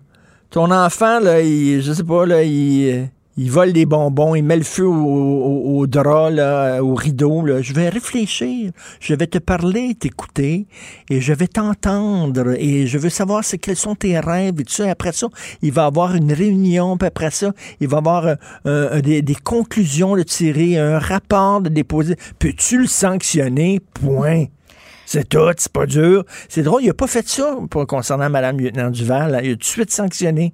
Boum, quand elle a utilisé mmh. le mot en haine, il n'a pas réfléchi, il n'a pas nommé quelqu'un pour écouter. Incroyable. Donc, groupe de réflexion qui sera euh, chapeauté par euh, Michel Bastarache, donc ancien juge de la Cour suprême, qui aussi, on l'a connu là, pour la commission d'enquête sur le processus de nomination des juges Jacques, de la Cour du Québec. Jacques Frémont dans toute sa splendeur. Merci beaucoup, Maude. Vaxzevria. La Banque Q est reconnue pour faire valoir vos avoirs sans vous les prendre. Mais quand vous pensez à votre premier compte bancaire, tu sais, dans le temps à l'école, là, vous faisiez vos dépôts avec vos cents dans la petite enveloppe. Là. Mmh, c'était bien beau. Mais avec le temps, à ce vieux compte-là vous a coûté des milliers de dollars en frais puis vous ne faites pas une cent d'intérêt. Avec la Banque Q, vous obtenez des intérêts élevés et aucun frais sur vos services bancaires courants. Autrement dit, ça fait pas mal plus de cents dans votre enveloppe, ça. Banque Q. Faites valoir vos avoirs. Visitez banque q point c a pour en savoir plus. Radio. Si c'est vrai qu'on aime autant qu'on déteste, Martineau, c'est sûrement l'animateur le plus aimé au Québec. Vous écoutez Martineau, Q U B Radio. Alors, Claude Villeneuve du Journal de Montréal, Journal de Québec, mis bas hier, ben pas lui en fait, sa blonde qui a accouché d'une petite puce de six livres et six onces. Et Claude m'a envoyé euh, des photos hier, quatre cinq photos. Elle est super cute, elle a des yeux magnifiques. Donc, Claude, profite-en. Il dit qu'il a dormi, il a dormi quatre heures en trois shots hier. J'espère que tu as bien dormi avant, Claude, parce que le sommeil va être un vague souvenir dans ta vie. Tu vas voir ça. Donc, euh, il n'y a pas encore de nom. Il zigonne entre trois noms. Je peux-tu les dire? Il, il, il, il y a le choix entre Anaïs, Elisabeth et Eugénie. Elisabeth, c'est très beau. C'est le, le nom de ma fille cadette. Donc, euh, écoute, euh, beaucoup de bonheur et euh, beaucoup de sommeil. Puis la petite est très cute. Et en attendant, ben, pour euh, remplacer Claude Villeneuve, euh, on va avoir quelqu'un que vous connaissez bien, Yasmine Abdel-Fadel. Alors, vous pouvez euh, l'écouter, bien sûr, sur l'excellente émission euh, de Antoine Robitaille, là-haut sur la colline. Elle est analyste politique. Bonjour, Yasmine. Bonjour Richard, comment ça va? Ça va très bien, ça va très bien. Est-ce que c'est une mère, est-ce que tu es une mère de famille, Yasmine? Oui, deux petites filles, deux petites princesses de deux et quatre ans. Écoute, quand t'arrives, là, tu sais, quand, quand tu, tu viens d'accoucher, puis là, bon, t'es, t'es quelques jours à l'hôpital, puis après ça, tu t'en vas à la maison, là, avec la petite dans ton auto, et tu conduis à deux kilomètres heure à peu près, là. Puis là, t'arrives, puis tu la mets dans le lit, puis tu dis, bon, elle va être là tout le temps à cette heure. Là. C'est très particulier, là. Puis là, on se dit, ben qu'est-ce que je fais avec ça à partir de maintenant, tu sais? Oui. Ça change une vie. Ah oui, c'est vraiment tellement particulier. Alors, ben tu veux nous parler, bien sûr, c'est une année très difficile pour les femmes au Québec. Là, on vient là, de, de voir qu'il y a peut-être un huitième féminicide au Québec. C'est beaucoup trop. Ben, absolument. La dernière année a été vraiment une année de prise de conscience des inégalités là, qui persistent euh, en... entre les hommes et les femmes, là, on se rend compte que les femmes sont plus victimisées sur différents plans. Puis on en parlait récemment, là, la violence conjugale, c'est quelque chose de... Ça n'a ça, ça pas de bon sens, là, la vague que l'on a de féminicide. On a eu aussi la vague des, euh, des dénonciations d'harcèlement sexuel et psychologique. Euh, on le sait qu'elles sont aussi, puis il faut pas l'oublier, qu'elles sont plus au front euh, pour lutter contre la COVID dans les hôpitaux, dans les services de garde, dans les écoles. Elles sont impactées par les conséquences de la crise sanitaire, c'est indéniable. Et elles sont aussi, elles ont perdu leur job, les femmes au Québec. Là. Elles l'ont perdu dans la restauration, elles l'ont perdu dans les services esthétiques, elles l'ont perdu dans le tourisme. Mais là, ça, là, il faut que ça amène une prise de conscience. Là. On ne peut pas juste laisser ça passer. Parce qu'effectivement, les, les, les, les services, là, c'est, c'est, les, c'est les filles qui sont barmaids, c'est les filles qui sont serveuses dans un restaurant, c'est les filles, comme tu disais, d'un, d'un centre de soins esthétiques et tout ça. Il y a, eux autres, ils l'ont eu, là, ils l'ont eu dans, dans face, là, vraiment, là, la pandémie. Absolument. Puis là, tu sais, on est en train de parler d'un potentiel huitième féminicide que le Québec a connu en autant de semaines. Mais tu sais, c'est la pointe de l'iceberg. Là. Ça, là, ça cache une, une vague de femmes qui sont victimisées sur différents plans, qui sont violentées, qui sont rabaissées, qui sont harcelées. Je pense qu'il y a, on est rendu à, à se demander, à avoir finalement un plan d'action là pour, pour protéger les, les femmes, puis les protéger pas parce qu'elles sont faibles ou vulnérables, les protéger parce qu'il y a un système qui n'est pas encore égalitaire et équitable. L'égalité de droit, là, c'est pas encore une égalité de fait. Ça, c'est la réalité au Québec. Ben, j'imagine, Yasmine, tu étais très, très, très déçue du budget, du récent budget qui, vraiment, il n'y avait pas grand-chose pour les centres d'hébergement pour les femmes violentées et même les, les organismes qui, qui deal avec les hommes violents pour essayer de, de, de, de régler leurs problèmes. Là. Il n'y avait pas grand, grand argent pour eux autres. Ben honnêtement, même s'il y avait de l'argent, puis on l'a vu dans les dernières, dans les derniers mois, c'est que l'argent ne se rend pas. On, on l'annonce, mais elle ne se rend pas. Le pipeline, là, il est bouché quelque part. Fait que là, il va falloir accélérer ça. Là. Les ressources, elles doivent être au rendez-vous, non seulement pour aider les femmes qui sont violentées dans les centres d'hébergement, mais aussi pour aider les hommes qui sont pris avec des problèmes, que ce soit de consommation, de violence, de euh, euh, des, des problématiques de santé mentale. Parce que là, c'est important de dire que c'est pas une question d'adversité entre les hommes et les femmes. Là. Les hommes, là, c'est les meilleurs alliés des femmes pour pouvoir assurer cette égalité de fait. Là, c'est important que tout le monde ait les ressources disponibles pour pouvoir le faire. Là, on va avoir le Pierre-Hugues Boisvenu dans quelques minutes ici à l'émission. Lui, il arrive avec un projet de loi là, et obliger euh, les hommes violents à porter euh, des bracelets électroniques. T'en penses quoi? Ben c'est sûr que, tu sais, quand je disais qu'il faut un plan d'action qui soit, qui touche tout le monde, là, la, la condition féminine, là, c'est pas juste le propre d'une seule ministre ou euh, euh, d'une seule députée. C'est, ça doit être transversal. C'est, c'est, ça concerne la sécurité publique, puis ça concerne l'éducation, puis ça concerne la justice. Puis il va falloir réfléchir à différents ma- moyens de pouvoir assurer la sécurité des femmes, parce qu'on l'a vu, là, des hommes qui violentent des femmes, qui les battent, euh, ne, ne, ne sont pas derrière les, les barreaux. T'sais, ils attendent souvent chez eux, très tranquillement, euh, euh, chez eux, euh, le, le, leur sort d'un point de vue de la justice. Ça, c'est pas normal. Il va falloir y réfléchir, comme on a réfléchi pour euh, le tribunal spécialisé pour les agressions sexuelles. Tout à fait. Il y a une affaire qui n'a pas de bon sens, là, c'est que les hommes qui sont arrêtés, euh, qui sont amenés à devant le juge, il euh, y a des accusations portées contre eux autres, puis on les libère en attendant le procès. Je, ça compre- bon je comprends qu'il y a la présomption d'innocence en même temps, là, qui est très importante dans notre société, mais en même temps, il faut protéger, faut protéger ces femmes-là, voyons. Oui, puis le principe de la libération euh, en attente d'un procès, il faut aussi euh, que, que les juges gardent à l'esprit que euh, il faut que la, la société garde confiance dans le système de justice, puis libérer euh, une personne qui, qui a prétendument frappé une femme euh, ou l'a battue, ben ça mine cette confiance-là sur le système de justice. Ça, c'est dangereux. Et, écoute, il va falloir aussi, je comprends là, qu'on on pèle toujours nos problèmes dans la cour des gouvernements, puis c'est bien correct, le gouvernement doit euh, doit agir, mais aussi en tant que parents, tu sais, on a un rôle à jouer. Moi, j'ai deux filles et j'ai un garçon. J'ai un rôle à jouer auprès de mon garçon en disant, écoute, là, les filles, là, il faut que tu les respectes. C'est des personnes à part entière. Il faut que tu sois super gentil. La violence n'est pas une réponse. Puis apprendre à mes filles aussi de jamais, jamais accepter qu'un gars leur crie après, leur lève la main contre eux autres. Si ça arrive, tu lèves les feuilles et tu sacs ton camp. Tu t'essaies pas de le changer, ce gars-là, il n'y a rien à faire, c'est pas ta responsabilité. Il va falloir, en tant que parent aussi, enseigner ça à nos jeunes. Absolument, ça commence très tôt, ça commence oui. très jeune. Tu sais, tous les hommes, là, ils ont une mère, ils ont des sœurs, ils ont des cousines, ils ont des filles. Est-ce qu'on voudrait qu'elles se fassent battre? Est-ce qu'on voudrait qu'elles se fassent tuer dans le pire des cas? Non, ben ça commence très tôt, la sensibilisation à l'égalité ça, et le respect finalement de l'autre, que ce soit une femme ou un homme, là, c'est une question d'éducation, puis les parents ont un énorme rôle à jouer là-dessus. Tout à fait. Ben merci Yasmine. On se reparle demain, Yasmine Abdel-Fadel, qu'on peut écouter entre autres à Là-haut sur la colline. Salut Anne-Marie. Vous écoutez Martineau. Vous venez de vous connecter en direct sur Q U B Radio? Pas de stress. Tout est disponible en balado sur l'application ou le site Q U B point radio. Alors, nous parlons à Adrien Pouliot, chef sortant du Parti conservateur. Salut, Adrien. Hey, monsieur Martineau, ça va? Euh, ça va. T'as vu, là, le AstraZeneca, là, c'est tellement brûlé comme produit qu'ils ont changé de nom. Tu sais, comme si les gens m'ont dit « Ah, c'est un autre vaccin ». Vas-y. Ouais, c'est, vraiment, cas, c'est, c'est vraiment dommage. C'est vraiment dommage parce que finalement, quand tu regardes les statistiques, là, bon, des thromboses, il y en a dans la population normalement, même dans la population qui n'est pas vaccinée. Alors, je trouve ça vraiment dommage qu'on ait lancé cette folie-là.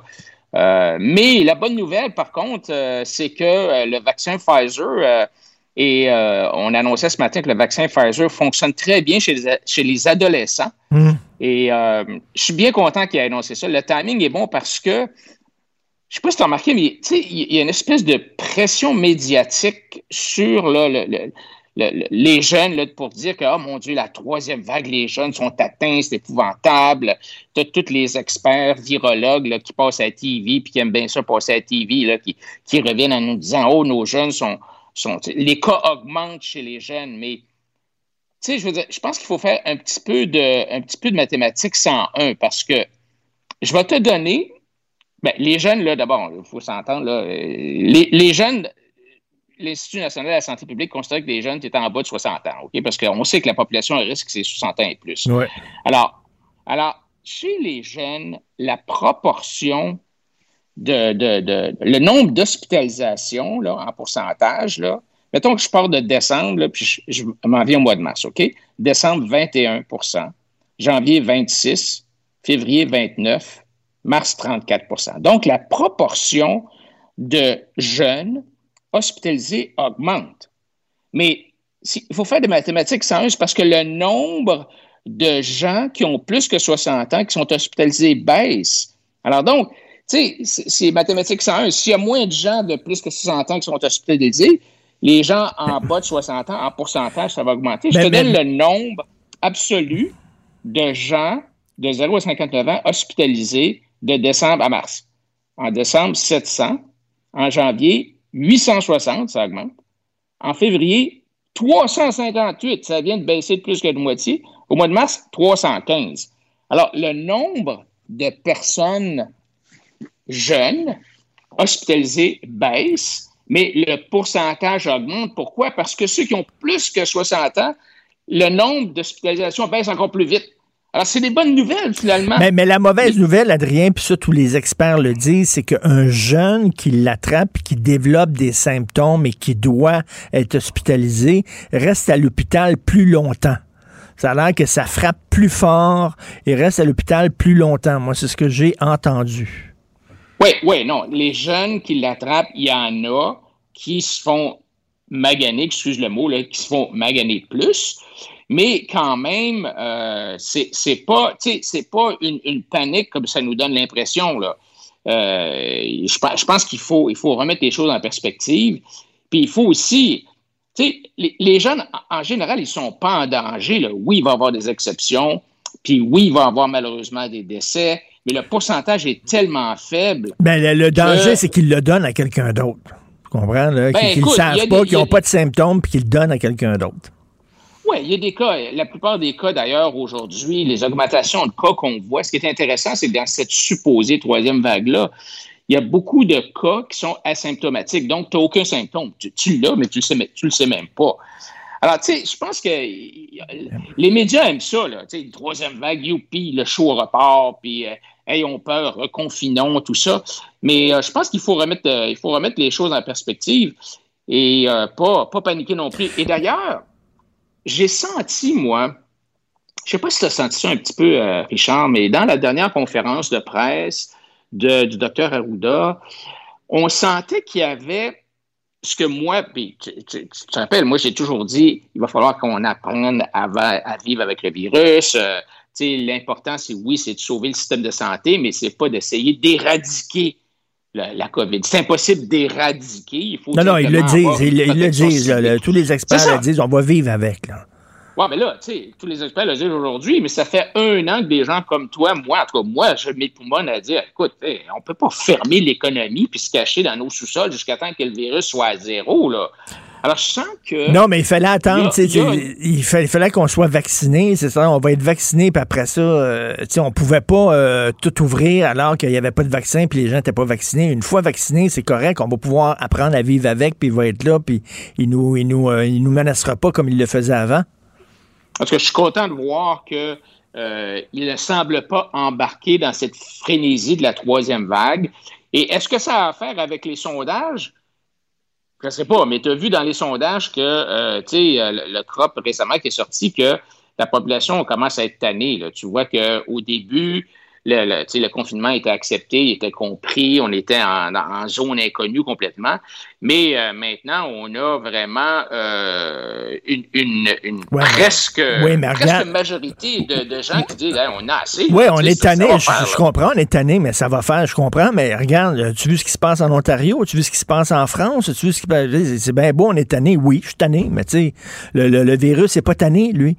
Puis euh, en Ontario, ils sont vraiment dans la marde, là. Ça va pas du tout. En France, ouais, on est dans la marde aussi, là. Oui, mais fais attention, hein. Encore une fois, il faut faire attention parce que Là, là, ce qu'il faut vraiment regarder, c'est les hospitalisations puis les décès. Parce que les cas, comme je te dis, oui, il y a des augmentations de cas. chez des populations plus jeunes qui sont moins à risque, qui sont plus en santé, qui sont plus solides, qui vont mieux se battre contre le virus, qui vont, euh, qui sont dans beaucoup de cas asymptomatiques. Euh, mais c'est sûr qu'il y a, il y a, il y a tu sais, je regarde exactement ce qui se passe en France, puis euh, il y a, il y a une inquiétude, mais je pense qu'il faut, moi j'aime, j'aime, j'ai aimé en tout cas la, la, l'attitude plus, euh, disons, raisonnable. Puis, j'ai des mauvaises nouvelles la, pour la, toi, Adrien, j'ai des mauvaises nouvelles pour toi. Quoi? OK, ça vient de tomber tout juste pendant qu'on se parle. J'ai euh, l'écran devant moi, L C N. Il va y avoir un point de presse d'urgence à dix-sept heures ce soir. Hier, hier, le point... Attends, mais... Ça, c'est pas bon signe. Non. Ça, c'est pas bon signe. Quand, hier, le point de presse était à une heure l'après-midi. Quand ils font un point de presse à une heure l'après-midi, c'est qu'ils n'ont pas des mauvaises nouvelles à annoncer. Quand ouais. c'est à dix-sept heures ouais. le soir, c'est qu'ils disent les gens vont regarder à dix-sept heures ce soir. Donc, écoute, un point de presse à dix-sept heures ce soir, c'est pas des bonnes nouvelles. Non, c'est pas, pas des bonnes nouvelles. nouvelles. Mais, mais je veux revenir un petit peu à la, à la, à la santé publique parce que j'ai critiqué la santé publique souvent dans le passé. Et euh, il y avait, je ne sais pas si tu as vu la, la, l'article ou l'opinion, si on veut, de, d'un médecin retraité dans, dans la presse, le Robert Béliveau. Je ne sais pas si tu en as parlé. Euh, Robert Béliveau est, un, est un, un médecin retraité qui, qui est très critique de son ordre professionnel. Euh, bon, on sait qu'un ordre professionnel, c'est supposé de protéger le public, mais, mais là, ce qu'on a vu vraiment, c'est que, tu sais, la santé publique, là, ils ne sont pas détenteurs de la vérité, là. Tu sais, c'est, c'est, la médecine, c'est une science. Puis après un an de régime de plus en plus liberticide, euh, la, la, la, la communauté médicale doit se poser des questions, puis briser le silence, puis d'oser prendre la parole. Et, et alors, alors que le président du collège sans plutôt rester silencieux, tu sais, mais le collège qui devrait protéger la population puis favoriser, sinon imposer un débat ouvert et libre parmi tous les membres de la société, a été silencieux, non seulement a été silencieux, dit-il, mais, mais a même imposé l'omerta parmi ses membres. Euh, on a vu le docteur Lacroix, on a vu le docteur Bernier qui ont finalement... Qui ont, qui, ont, qui ont arrêté de, de, de, de, d'être chroniqueurs à la radio puis de donner leur opinion parce que on, on leur dit, écoute, si tu continues, on te dégomme, tu perds ton permis d'exercer. Mmh. Donc, depuis, de, de, de, ça. Alors, il y a vraiment, euh, tu sais, la, la science... Et est-ce que tu dirais, est-ce que, que si, est-ce que tu utiliserais le mot mafia médicale? Ben, écoute, tu sais, je, je, je sais pas, on dirait qu'il y a qu'il y a une connexion avec le gouvernement. Est-ce que, tu sais, le, le, le Collège des médecins a beaucoup de pouvoirs. Euh, et ces pouvoirs-là, ils sont octroyés par l'État. Alors, est-ce que euh, le Collège ne veut pas euh, froisser euh, le ministre euh, puis ne veut pas perdre ses, les pouvoirs qu'il a? Euh, je ne sais pas, tu sais, le Collège des médecins, ça, ça a vraiment beaucoup, beaucoup de pouvoirs. Ça décide toutes sortes de choses. Ça décide en partie de la rémunération des médecins, comment est-ce que l'argent est réparti, bon, tout ça. Alors, tu sais, je veux dire, normalement... Euh, Euh, je comprends que le Québec mmh. s'est plié à une espèce de, de dictature sanitaire, là, mais moi, je pense comme, comme, comme le... Ben, dictature euh, ce sanitaire, c'est pour qui... protéger les gens aussi, là, dictature. Ouais, mais ça a dû marcher. Ouais, mais dictature, là, il faut, faut... Les mots ont, des, ont un sens, là, on, on vit okay, pas alors, en okay, dictature. Je vais l'appeler la doctature. C'est comme une doctrine, c'est comme, c'est comme une, une, une, une, un dogme. Euh, l'arbitraire, tu sais, on a parlé souvent comment est-ce que l'arbitraire est roi dans toute cette affaire-là. Et, et donc, euh, tu sais, la, la, la médecine, là, la, la première règle de la médecine, c'est primum non nocere. D'abord, ne pas nuire. Et il faut vraiment se poser la question, d'ailleurs, c'est ce que j'ai dit il y a un an sur les réseaux sociaux. Est-ce que le remède est pire que la maladie? Et actuellement, les seuls médecins qui peuvent s'exprimer, émettre leur opinion sans s'exposer aux foudres du Collège des médecins, ce sont les retraités, comme ce docteur-là qui a écrit. Puis c'est, c'est inacceptable dans une démocratie. Non, non, mais moi, je, j'aime ça que différents points de vue soient exprimés en autant que ça ouais. soit basé sur, sur, sur, sur des faits, sur une certaine science. Si le bonhomme Béliveau, effectivement, il savait de quoi il parlait, euh, tu sais, il y a des gens, moi, qui me critiquent en disant comment ça se fait que t'as quelqu'un comme Adrien Pouliot en ondes, puis qui va totalement contre... Euh, le, ben oui, mais il y a c'est correct, c'est le fun qu'il y a différentes opinions là, euh, sur, la, sur la COVID, sur sur la gestion de la COVID, il ne faut pas tout penser pareil. Là. Moi, je non, mais bien correct l'autre, chose, l'autre chose, c'est que, je veux dire, c'est pas... Tous les médecins ne pensent pas pareil. Là. Les gouvernements qui traitent de questions scientifiques ne devraient pas se laisser influencer par un seul groupe de scientifiques. Ils devraient toujours tester ce que la santé publique leur dit, de la même manière que, comme par exemple, quand tu es un juge, là, tu testes l'opinion d'un expert en produisant une contre-expertise, puis là, tu essaies de déterminer quel ensemble de points de vue s'avère être le meilleur. Mais c'est pas ça qu'on a ici. Là. On a un seul groupe qui, euh, qui, qui, qui arrive avec le jugement dernier, avec les tablettes de, de Moïse. Euh, ça, c'est l'Institut national de la santé publique qui... Euh, j'en regrette, là, mais quand tu regardes leurs projections, là, ils ont été dans le champ bien, bien, bien souvent. T'sais. Alors, donc, je pense que... Le, le, moi, je suis bien d'accord avec ce que ce médecin-là dit. De, il faut garder les yeux ouverts, l'esprit critique. C'est un devoir qui est au cœur du travail d'aidant des médecins. Puis c'est un devoir citoyen aussi. Puis pouvoir discuter librement, c'est un droit mmh. qui doit être protégé puis défendu. Donc, et, ceux qui et, veulent, et, il s'appelle et... Robert Béliveau, ceux qui n'ont pas lu le texte, ils vont sur le site de la Presse Plus, Robert Béliveau. Mais mon cher Adrien, t'es pas au bout de tes peines.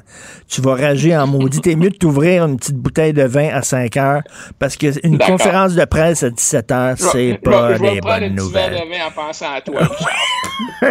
Et moi de même. Salut Adrien. Bonne semaine. Salut. Salut. La Banque Q est reconnue pour faire valoir vos avoirs sans vous les prendre. Mais quand vous pensez à votre premier compte bancaire, tu sais, dans le temps à l'école, là, vous faisiez vos dépôts avec vos cents dans la petite enveloppe. Là. Mmh, c'était bien beau. Mais avec le temps, à ce compte-là vous a coûté des milliers de dollars en frais puis vous ne faites pas une scène d'intérêt.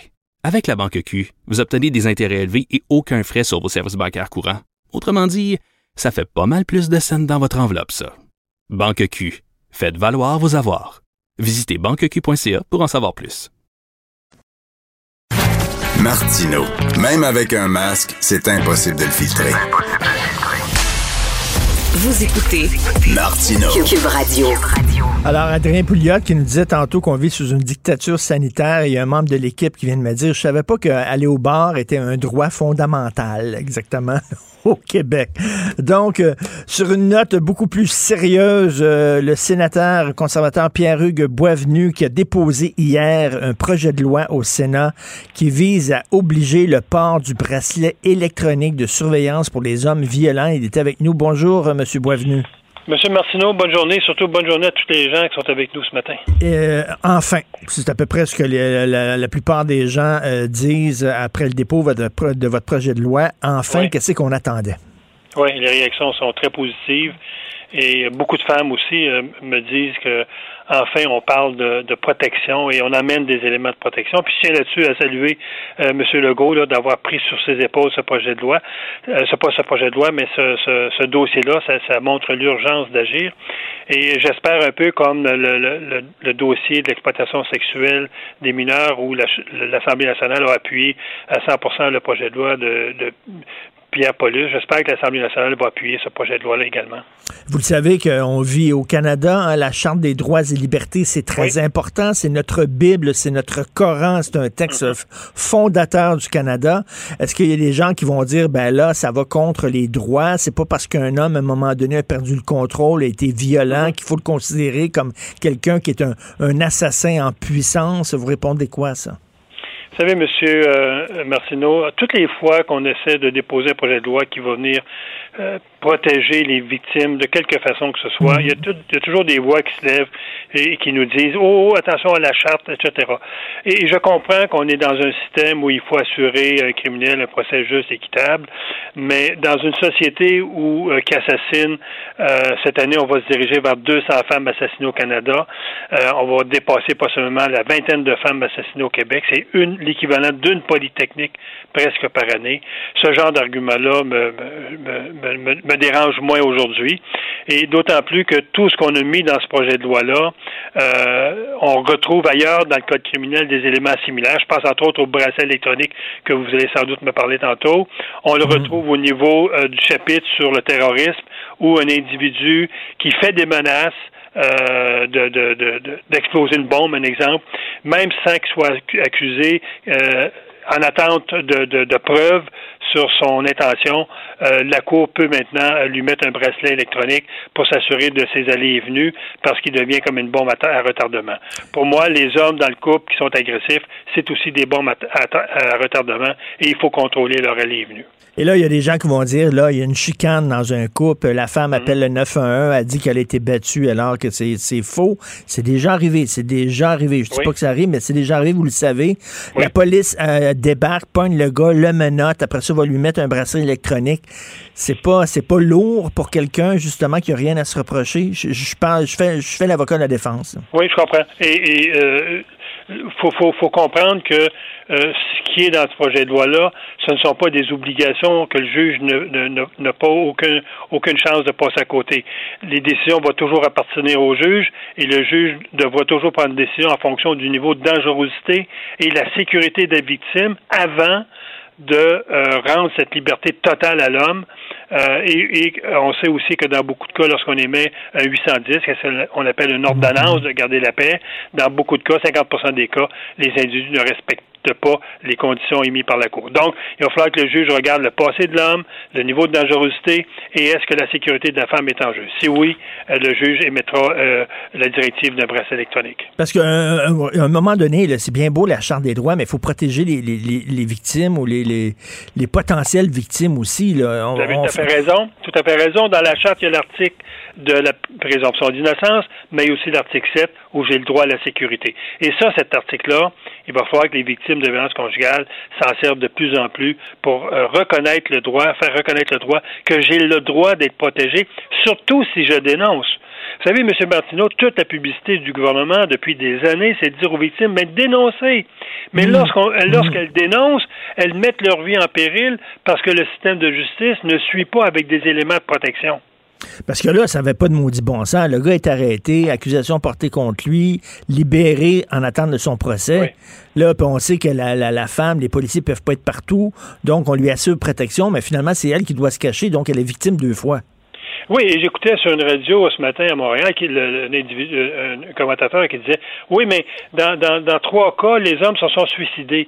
Mais possiblement, s'il n'avait pas assassiné sa femme, il ne serait pas suicidé. Mmh. » Donc, on évite aussi des actes terrible dans une famille lorsque l'homme assassine sa femme, tue ses enfants, un exemple, et se, se suicide. Si la femme peut se sauver avant que le conjoint arrive parce qu'elle a sur elle un dispositif de sécurité, mais on, on va stopper ces drames-là à la source. Et moi, ce que je veux aussi à l'intérieur de ce projet de loi-là, c'est de travailler sur la, la cause. La conséquence, c'est de sortir les femmes de chez eux. La conséquence, c'est d'enterrer une dizaine de femmes par année. Mais la cause, c'est la gestion de la violence chez les hommes. Et c'est pour ça que j'ai introduit dans le Code criminel l'obligation de thérapie, comme on l'a introduit dans les années deux mille au niveau de l'alcool au volant. Souvenez-vous, hein, au, des, des années quatre-vingts quatre-vingt-dix, c'était entre cinquante et, et cent personnes qui, qui, qui, tu, qui, étaient, qui se tuaient sur les routes à cause de l'alcool ou qui en tuaient d'autres. On a dit à un moment donné, non, attention. Maintenant, lorsque tu vas être devant un magistrat, puis tu auras un problème de conduite avec faculté affaiblie, le juge pourra ordonner que tu suives une cure de désintoxication ou une, une thérapie pour contrôler tes, tes, ta consommation. Et ça a donné des résultats. Donc, oui. il faut avoir la même approche par rapport à la violence familiale. Il faut travailler sur les causes. Les causes, c'est l'agressivité. L'agressivité, ça se traite. Et voilà, tu vas aller suivre une cure. Mais, mais, mais monsieur, monsieur Boisvenu, moi, j'ai, je, je ne savais pas qu'on avait laissé tomber ça. Moi, je pensais qu'ils étaient obligés de suivre une cure. Vous dites que non. C'est toujours volontaire. Et c'est, et, et c'est très peu utilisé, M. Martineau, pour une raison aussi. C'est qu'actuellement, si un juge enverrait quelqu'un suivre une thérapie, c'est six mois d'attente pour avoir une place dans une maison au Québec, alors qu'en Ontario, c'est presque instantané, mm. parce qu'en Ontario, les, les services se sont développés depuis dix ans, alors qu'au Québec, euh, on a subventionné, veut dire, et à raison, euh, on, a, on a subventionné énormément les maisons de femmes violentées, mais on a oublié de passer à un moment donné que c'est peut-être l'homme qui doit sortir de la maison, c'est peut-être pas la femme. Ben oui. Non, non, mais ça me fait penser, là, euh, Pierre-Hugues Boisvenu, euh, vous savez, des jeunes qui se font intimider à l'école, au lieu de dire à l'intimidateur, toi, si tu continues, on te sort de l'école, non, on dit aux parents du jeune intimidé, ben vous êtes mieux de déménager puis de l'amener dans une autre école. Voilà, on, on vit encore ces paradigmes-là de dire que la violence faite aux femmes, ben on va protéger la femme puis on va laisser le gars tout seul. Et là, le problème, c'est que l'agressivité empire. Bien, s'il empire, on va l'envoyer d'une prison. Non, envoyez. Ce qu'on dit dans notre projet de loi, euh, M. Martineau, n'envoyez pas ces gars-là en prison. Ils en sortent encore plus dangereux, plus agressifs, parce que, un, la femme le dénonçait, parce qu'un juge l'a envoyé en prison. Et en prison, au Québec, il n'y a aucun service. Et souvent, il va faire un mois, deux mois, on le remet en liberté. Vous voulez l'incarcérer parce qu'il y a un problème grave, il a commis un crime grave, envoyez-le dans un pénitencier fédéral, où là, il y a une évaluation de dangerosité, il y a des programmes, et lorsqu'il est remis en liberté, c'est la commission de libération conditionnelle qui va regarder son dossier, et il y aura des conditions sévères. Tout à fait. Et, et, euh, et, et bon, c'est pas une solution miracle, mais c'est un outil qu'on, qu'on a avec nous. Et souvent, euh, M. Boisvenu, euh, des fois, on les a, les outils. Ils sont là, puis on les utilise pas. Ça fait combien de temps que les gens demandent un registre public euh, oui. des pédophiles et tout ça, là? Ça serait... Il y, y a un consensus, ça niaise. Oui. Le bracelet aussi, ça niaise. Pourtant, il est utilisé dans d'autres pays, le bracelet oui. électronique. Mais il faut comprendre que le Québec, un exemple au niveau du bracelet, il, il, le Québec ne peut pas l'autoriser si l'individu n'est pas condamné. Pour faire ça, il faut changer le code criminel. Le Québec, la seule autorité qu'il a, c'est de dire, une fois que tu es condamné et tu es remis en liberté, c'est sa responsabilité de suivre le criminel. Donc, je vais le suivre euh, dans sa période de probation, je vais le suivre avec un bracelet électronique. Il ne peut pas le faire lorsque l'individu, un exemple, euh, n'est pas accusé, mais qu'il a une ordonnance de garder la paix. Ça, c'est la, ça, c'est la job du fédéral. Donc, on travaille de pair avec le provincial dans ce dossier-là. Il faut comprendre, M. Martineau, que ce, ce, ce dossier-là a fait l'objet de consultations de sept provinces, sept ministres de la Justice. Il a fait l'objet de consultations de trois ministres au Québec, mmh. Justice, Sécurité publique, Conditions féminines, et il a fait l'objet de consultations de l'ensemble des centres d'hébergement au Canada et unanimement, presque, ils sont d'accord avec ce qu'il y a dans ce projet de loi. Ils ne disent pas que c'est, c'est, c'est l'Eldorado, là. Mmh. C'est un, c'est un premier pas dans le code criminel où on vient identifier des, des un chapitre particulier pour la violence conjugale qui n'existait pas. Donc, quand les juges vont émettre des conditions au crime, euh, à, à l'abuseur ou à l'agresseur, il y, a, il y aura un, une page dans laquelle il verra des conditions qui sont spécifiques à la violence conjugale et non à d'autres types de crimes euh, dans lesquels les juges naviguaient autrefois. Bien, tout à fait. En tout cas, bravo pour votre projet de loi. Il y a beaucoup de gens qui l'appuient. Moi, des fois, j'entends autour de moi, ah, Pierre-Hugues Boisvenu, lui, euh, pour utiliser une expression anglaise, là, he's tough on crime. Et je dis, oui, quel est le problème? Quel est le problème? C'est correct, là, les, les droits des Des, des, des, des, des, les droits de la personne, les droits des prévenus, les droits des accusés, les droits des détenus, mais il faut penser aux victimes aussi, là. Vous direz toujours à ces gens-là, M. Martineau, je vous le permets de me citer, un criminel a toujours le droit à une première chance. Mais un récidiviste, je vais toujours être tough on crime quand on parle de récidive. Mmh. On a tout dans le système de, de justice pour un criminel qui a commis un crime, de, de se racheter, de suivre des programmes, et cetera. Mais lorsqu'il est à son troisième, quatrième euh, conjoint qui tabasse, je, je n'ai pas beaucoup de considération. Bien, tout à fait. Moi non plus. Merci beaucoup, M. Pierre-Hugues Boisvenu. On va suivre ça de très près. On espère qu'il va être adopté, le projet de loi. Merci. M. Martineau, c'est moi qui vous remercie. Et une chose, c'est que le projet de loi va être aussi déposé à la Chambre des communes au début de mai.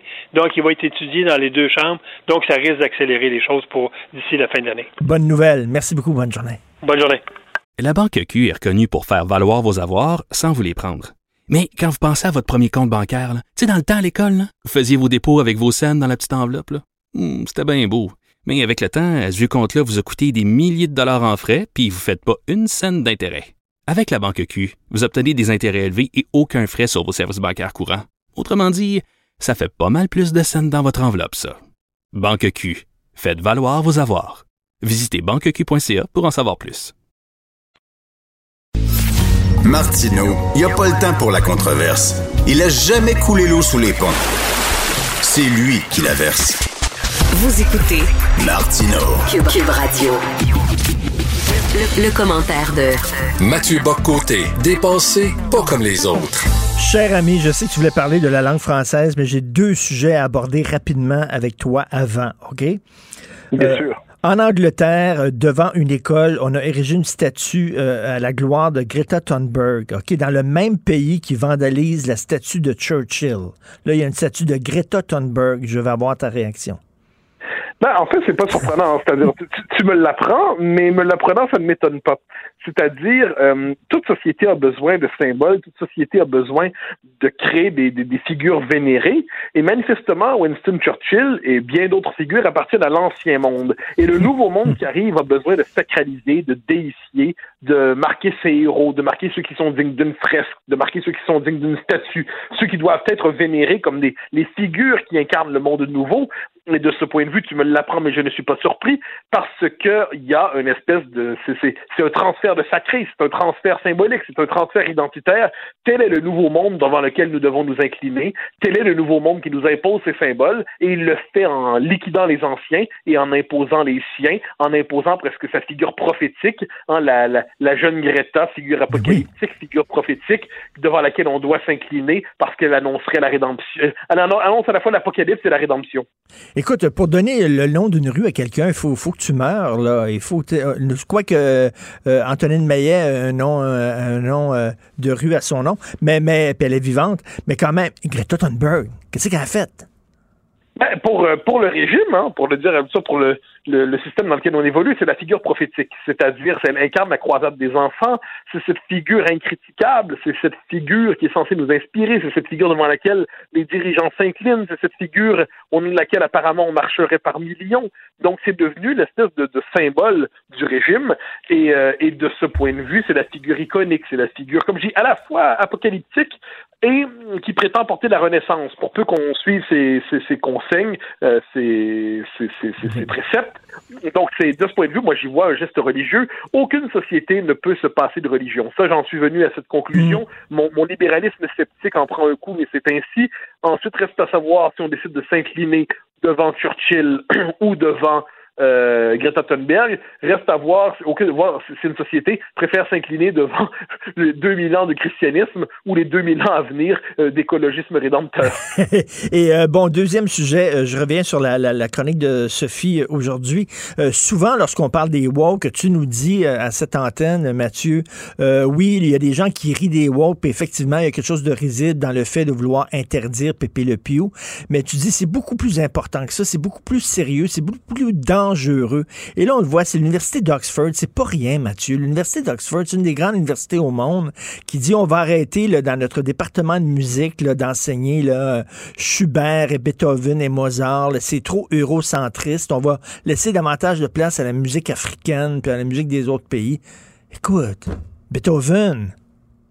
Ben, en fait, c'est, c'est la contestation des liens d'universalité qui va jusqu'au bout. Hein. C'est-à-dire, est-ce que, est-ce que la civilisation occidentale a engendré des œuvres qui non seulement pardon, traduisent sa propre réalité, mais aussi embrassent l'ensemble de l'humaine condition, oui ou non? Eh bien, ce qu'on nous dit aujourd'hui, c'est que finalement, la musique classique, mais aussi la médecine, mais aussi les mathématiques, mais aussi la physique, relèverait de la suprématie blanche. Nous connaissons ce discours, mais on sous-estime jusqu'où il va aller. Or, on est devant un discours révolutionnaire qui va tout embrasser, qui ne laissera rien intact, qui va véritablement tout métaboliser. Et, euh, et nous y sommes, nous y sommes. C'est-à-dire rien ne doit être laissé intact. Les vieilles séries télé, les vieilles statues, les plus anciennes chansons, les plus anciennes compositions musicales, tout doit y passer. Et de ce point de vue, ben, c'est au, le, pourquoi la musique y résisterait. Nous sommes devant une révolution qui prétend s'emparer de la totalité du réel pour le reconstruire dans sa logique idéologique. Euh, nous sommes vraiment dans un moment de bascule historique. Et là, bon, on parle beaucoup du français. On attend le dépôt de cette loi cent un renforcée. Comment on peut rendre le français séduisant auprès des jeunes? Ouais, alors là, moi, c'est, c'est pour ça que là-dessus, moi, je crois que la technique de la séduction a ses limites. C'est-à-dire, si on cherche à rendre le français aussi, à lui, le, le, le rendre aussi séduisant, entre guillemets, que peut l'être l'anglais, qui est la langue de la domination impériale, qui est la langue aujourd'hui qui façonne l'époque, la langue de la mondialisation et tout le tralala, eh bien, sur ce marché, on est condamné à perdre, en quelque sorte.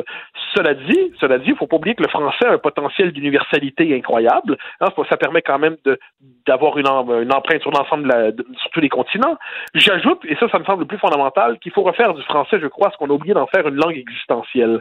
La langue n'est pas qu'un instrument de communication. La langue, c'est aussi ce qui exprime au fond des choses l'être humain. C'est ce qui permet d'exprimer toutes les nuances de sentiments, toutes les nuances de, de, de, de, de, de, de, de l'âme, les, la psyché de l'âme humaine. Il faut refaire du français, je pense, au Québec. C'est ce qu'on a oublié de faire depuis une vingtaine, à peu près vingt-cinq ans, parce qu'on se voulait justement sur le mode de, de, de l'inclusion à tout prix, c'est-à-dire fallait à tout prix rentrer quelqu'un dans la catégorie des francophones, ce que faisait Gérard Bouchard en disant que quatre-vingt-quatorze pour cent des Québécois étaient francophones à leur manière.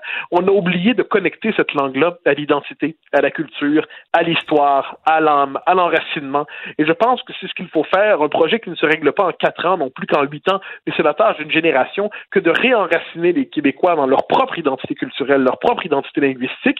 J'ajoute, et je le dis avec quelque sympathie, qu'à chaque génération, même si en ce moment on voit qu'il y a une vague qui est très forte, il y a des résistants, il y a des gens qui s'entêtent. Il y a une, dans la jeune génération, on l'a vu récemment avec une lettre de jeunes qui ont plaidé pour, contre l'anglicisation de Montréal. Il y a de jeunes intellectuels. Il y a dans chaque génération... Ils sont minoritaires. Ils sont minoritaires. Oui, il n'y a, a pas de doute. Mais il arrive des moments où, quelquefois, des minorités résolues sont capables de tenir. Et moi, c'est pour ça que là-dessus, je pense qu'il y a un double mouvement. L'État doit assurer ses responsabilités. Il doit réenraciner la langue française durablement. Là, c'est un projet pédagogique sur une génération ou deux, là, dans la, les, les, les structures profondes de l'identité québécoise. Et ensuite, là où il nous est permis de ne pas désespérer, c'est quand on voit tous ces jeunes hommes, ces jeunes femmes qui portent, qui, qui résistent, qui s'entêtent malgré le discours dominant à ne pas capituler. Il y a quelque chose de beau à travers tout ça. Et je me dis que ces jeunes-là sont capables de porter Mais... une résistance et d'être inspirants. Je ne prétends pas renverser toute la tendance. Je dis que si on est capable de produire une culture québécoise qui parle au le langage de l'époque, mais qui réussit aussi à y résister et qui réussit à rappeler la persistance profonde de l'identité nationale, on n'est pas perdu. Mathieu, je suis optimiste. Sais-tu pourquoi ça te concerne? Et là, je vais te mettre mal à l'aise parce que tu es un gars qui est humble et t'aimes pas ça quand le, les projecteurs sont sur toi. Mais, mais écoute-moi bien. Il y a quelques années de ça, euh, Grégory Charles avait un talk show qui s'appelait Shabada. Et j'avais un ami, moi, qui travaillait sur ce talk show-là. Et les gens, reçu, ils recevaient beaucoup de plaintes. Et je lui ai dit, c'est-tu parce que c'était un noir qui animait le talk show? Il dit non, c'est parce qu'il parlait trop bien. Et Grégory Charles parlait trop bien et les gens disaient que c'est qu'il a, lui, à prendre des mots avec des, des, des, des bon, beaucoup de consonnes, beaucoup de syllabes, et cetera. Là, toi, tu es à L C N, dans une émission de débat, euh, tu es ici, tu es aimé des gens. Je pense qu'il y a quelques années de ça, euh, quelqu'un comme toi, euh, on l'aurait pas mis peut-être à l'antenne, dans une émission populaire, dans une émission qui s'adresse à monsieur, madame, tout le monde, en disant, ben là, il parle trop avec des grands mots, tu, tu maîtrises très bien la langue et tout ça. Au contraire, les gens t'aiment beaucoup, les gens t'écoutent et tout ça. Et ça, pour moi, il y a quelque chose là. Il y a un signal là-dedans. Ben, je, je, je, je ne peux qu'être flatté par ce que tu dis. Non, mais au-delà je, de je, ça, là... Je répondrai en me décentrant de moi-même, tu me le pardonneras, que je pense que les Québécois... Il y a eu une espèce d'illusion dans les années soixante-dix, quatre-vingts, quatre-vingts, soixante-dix, quatre-vingts, quatre-vingt-dix un peu. C'est une partie des élites se sont dit qu'elles devaient joualiser pour rejoindre le commun des oui. mortels. Et, et je pense que c'est Claude Jasmin qui raconte dans un de ses livres ou dans, dans un entretien, j'ai pas le souvenir exact, dans sa famille, certains lui disaient, parce que là, il s'était mis à joualiser lui-même, puis là, dans sa famille, il lui avait dit, mais pourquoi tu joualises? On t'a envoyé faire des études, c'est pas pour que tu fasses le joual, tu parles joual toi aussi.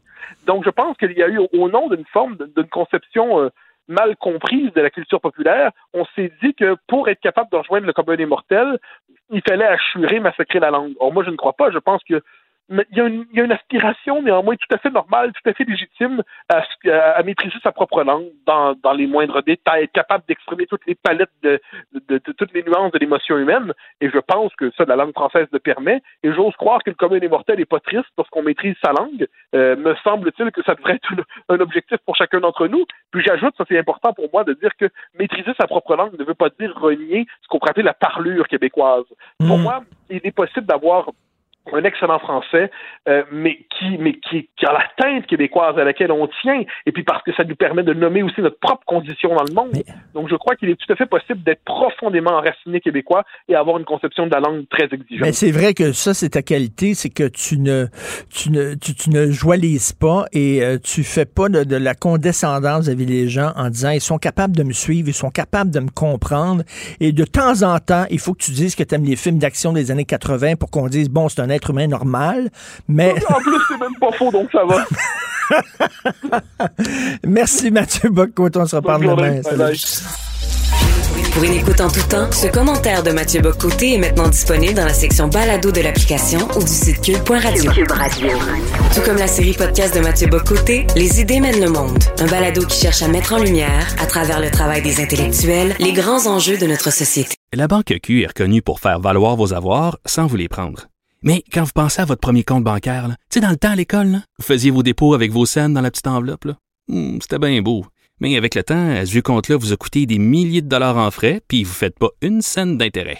Avec la Banque Q, vous obtenez des intérêts élevés et aucun frais sur vos services bancaires courants. Autrement dit, ça fait pas mal plus de cents dans votre enveloppe, ça. Banque Q. Faites valoir vos avoirs. Visitez banque q point c a pour en savoir plus. Martineau, souvent imité, mais jamais égalé. Vous écoutez Martineau, Q U B, Q U B Radio. Oh yeah, c'est l'ami Vincent Dessureau, salut. Salut Richard. Euh, Pierre Fitzgibbon, j'ai vu tantôt à la télévision, il était dans une mêlée de presse. Est-ce qu'il a répondu oui, aux répond... allégations du journal? Oui, qui sont quand même, euh, en fait, qui ont fait beaucoup réagir et qui vont faire réagir beaucoup aujourd'hui. Là, le ministre de l'Économie, Pierre Fitzgibbon, qui a, euh, vous avez lu ce dossier-là, a présenté au premier ministre François Legault le... cofondateur d'un fonds géré dans un paradis fiscal dans lequel il est lui-même investisseur. Et là, il y a une photo, photo qui était publique, là, même euh, sur le compte officiel Twitter du premier ministre, on l'avait publiée. Là, là, il n'y avait pas de gêne à ce moment-là. Euh, c'était d'ailleurs le premier voyage économique de François, la première mission officielle de M. Legault à titre de premier ministre. Mais donc, on se rend compte que dans cette compagnie-là, euh, qui est basée à Guernesey, là, je ne sais pas si je le prononce bien, c'est une île euh, entre la France et l'Angleterre, paradis fiscal et Et euh, ben, ça s'appelle la White Star. Et dans ce cas-là, euh, de un, ils ont été inscrits, au, en fait, les deux hauts dirigeants, au registre des lobbyistes en juin euh, deux mille vingt, là, d'entre juin et décembre, visaient directement le ministre de l'Économie, Investissement Québec, pour obtenir un appui politique de vingt millions de dollars. Euh, d'ailleurs, il y a eu quelques histoires avec la White Star. Le, euh, la Caisse de dépôt leur avait demandé de réduire leur présence dans les paradis fiscaux. Alors, tu sais, c'est un peu une patate chaude. Ben oui. Et euh, la... Euh, commissaire à l'éthique avait demandé aussi à Pierre Fitzgibbon de se débarrasser de ses placements euh, dans la White Star et il les a gardés quand même. Il est un peu arrogant. Est-ce, est-ce qu'il y a de l'arrogance là-dedans? Oui. Là, certains vont dire, ben, c'est des gens d'affaires, euh, ils ont des investissements un peu partout. Si on fouille à chaque petit dossier, ben, les gens d'affaires voudront plus aller en politique. Je vous laisse votre avis là-dessus, mais il a répondu aux allégations tantôt sur, dans, dans une mêlée de presse. Il y a quand même une phrase qui revient, Richard, et c'est celle, celle-là. Si le gouvernement pense que je nuis, je vais quitter. Donc là... Euh... là, il est comme euh, deux, trois prises contre lui. Là. Ah oui, il y en a eu plusieurs. En fait, c'est au moins quatre, cinq euh, dossiers hein. Avec Bombardier. Il y en a eu... Bon, la, la commissaire qui l'a... Euh... Qui, qui avait invité un blâme il n'y a pas si longtemps. Donc oui, ça commence à faire beaucoup. Mais il, il, avait, répét... il, avait, il avait aussi élu, euh, il avait nommé un de ses amis, un de ses bons amis à la tête d'Investissement Québec. Là. Exactement. Et là, on... l'opposition, en fait, Québec solidaire demande à ce qu'il soit suspendu, le temps de clarifier tout ça. Euh, mais pour euh, Pierre Fitzgibbon, dans cette mêlée de presse, disait « Tout est correct. Les, euh, j'avais fait mes déclarations de sorte que... » Parce qu'au au, euh, cabinet du premier ministre, on a dit qu'il n'était pas au courant, François Legault, que M. Fitzgibbon avait des parts là-dedans. Ils sont quand même allés manger, là, tout le monde, dans cette photo-là. Là, ben oui. Tu discutes de plein de choses. Donc, est-ce qu'il, qu'il a passé ça sous silence? Mais il disait que dans les documents officiels, tout était écrit, tout est legit. Alors, on verra. les. Euh, on mais verra c'est ça. Effectivement des dossiers qui s'accumulent pour le ministre de l'Économie. AstraZeneca qui a changé de nom, là. C'est-tu comme un, un bandit qui est recherché puis qui se met une perruque blonde? Puis, euh, ou as-tu des, des lunettes avec un gros nez, là? Puis qui dit on, on me reconnaîtra pas. Ouais, ou dans un magasin d'électronique cheap, là, t'achètes une panaphonique. Là. Fait que là, je me dis, il pourrait juste changer le nom pour presque Pfizer, là. Pfizer avec deux Z, admettons. Donc, euh, c'est bizarre, ouais. c'est bizarre. C'est bizarre. Alors, à dix-sept heures ce soir, ben oui. On s'entend, là, habituellement, là, les, les, les, quand tu fais une annonce à dix-sept heures, c'est que c'est important. Oui, euh, point de presse à dix-sept heures de François Legault. Si on vient de l'apprendre, et honnêtement, euh, je sais pas ce que, ce que tu vois là-dedans, là, mais c'est inhabituel, là. Parce que hier, le point de presse a eu lieu hier. Ben oui. Donc là, de refaire un point de presse le lendemain, euh, c'est parce qu'il y a quelque chose qui s'est passé. Est-ce qu'à onze heures, on va faire le saut des chiffres? C'est peut-être ça. Il y a peut-être un peu de ça en disant, OK, ben là, il faut réagir. Est-ce que c'est des mesures ciblées pour Pâques qui étaient quand même annoncées, mais qui on aurait peut-être devancé? C'est pas impossible. Non, mais le parce lendemain, que... tu sais, parce qu'il a dit, on ouais. va surveiller ça de tout près. Puis là, moi, je me suis dit, OK, euh, dans... peut-être vendredi. C'est vrai que Pâques s'en vient. Là. Oui, oui, Pâques, c'est là. Et euh, moi, hier, là où j'ai fait le saut, c'est vraiment sur Québec. Là. Hier, François Legault disait, en gros, Québec, ça montait, là, mais que le système hospitalier était capable de... qui allait prendre les cas, là.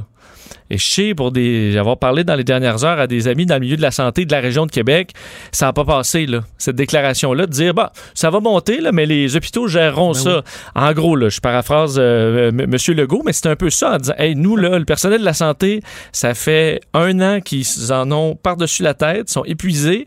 Et là, tu as le gouvernement là. Qui dit, ben là, ça monte en fou, mais les hôpitaux, vous gérez ça, vous, vous êtes, vous êtes capables, alors qu'on a oui. des dizaines de milliers de chirurgies en attente. J'ai trouvé ça, c'est rare que... Deux choses bizarres, ça, puis on le savait.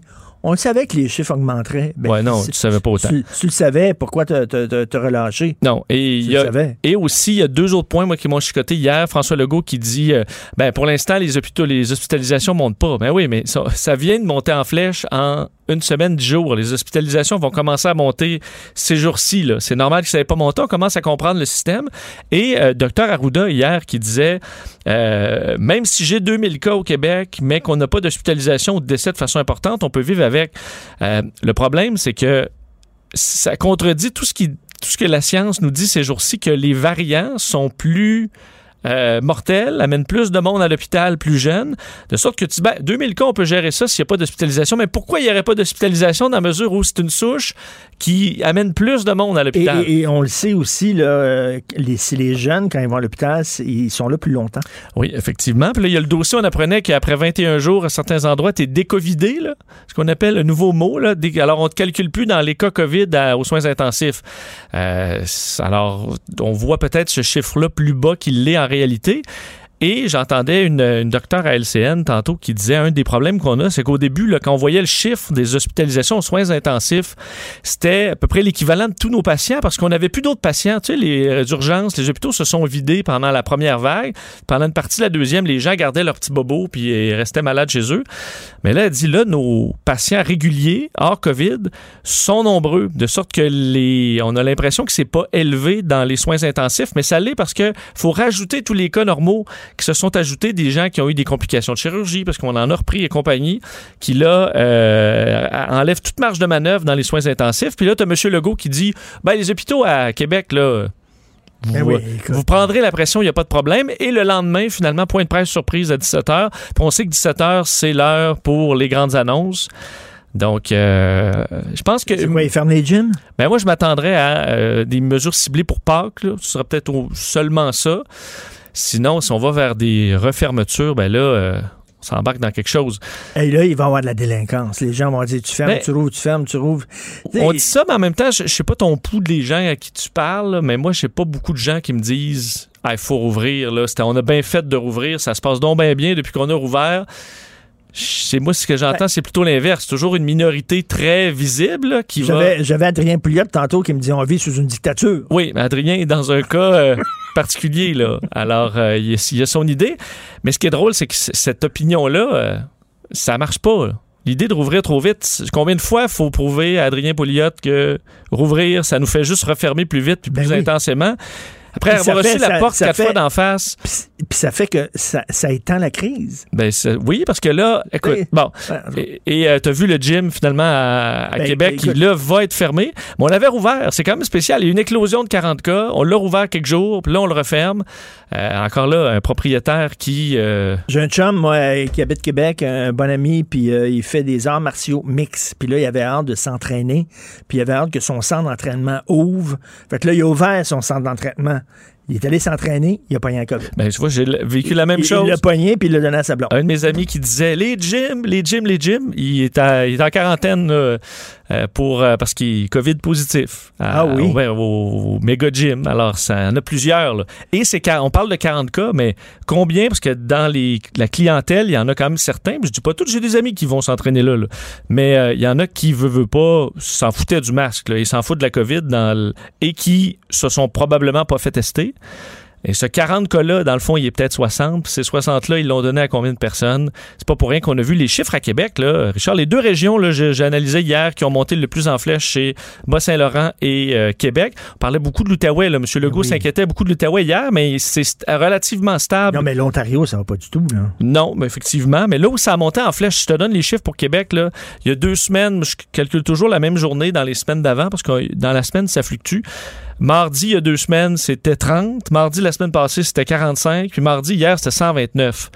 Euh, et pour euh, Bas-Saint-Laurent, si ma mémoire est bonne, c'était cinq, onze, quarante-quatre.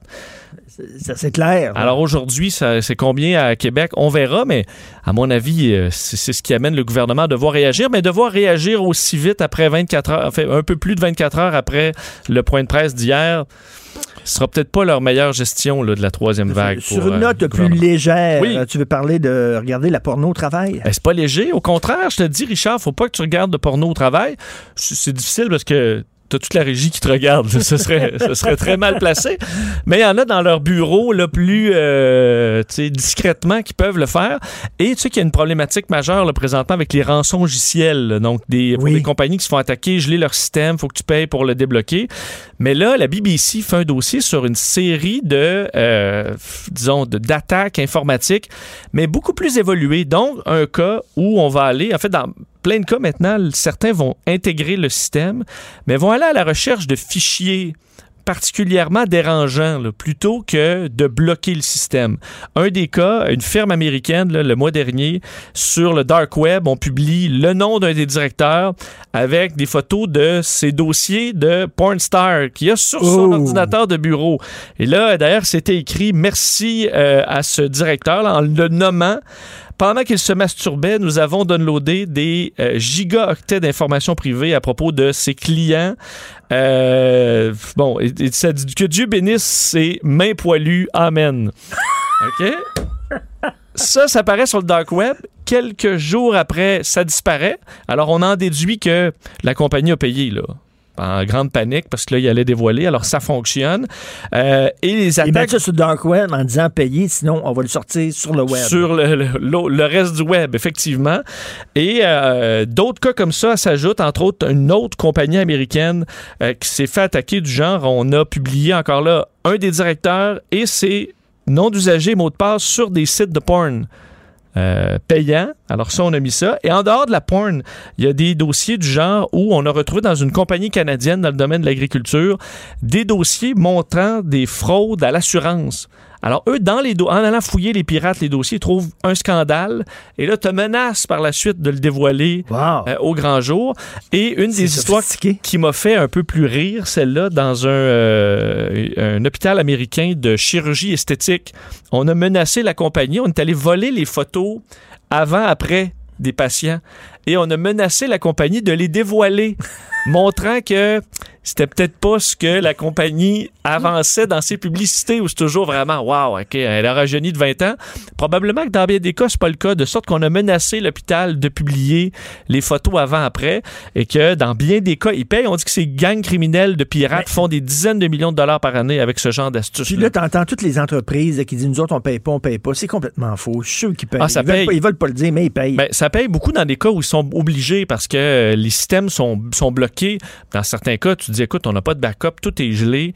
Euh, la compagnie, là, il faut que tu la sauves, puis tu n'auras pas appelé la police, ils peuvent rien pour toi. Alors, plusieurs vont payer, même si c'est ce qu'on déconseille parce que tu veux pas les encourager, mais quand tu n'as pas, pas le choix, choix. tu n'as pas le choix. Euh, et euh, de sorte qu'ils font, c'est pour ça qu'on en voit de plus en plus parce que c'est extrêmement payant. Tu sais, faire des petites attrapes, là, euh, des, des, de, pour... enlever de cent piastres à une personne âgée, là, oui. ça va prendre du temps avant que tu sois millionnaire. Avec ça, tu peux faire des coups fumants on de plusieurs loin, millions. On par... est loin de la princesse africaine qui veut te donner son héritage. Exactement. Il y en a encore, mais là, on parle de groupes beaucoup plus sophistiqués.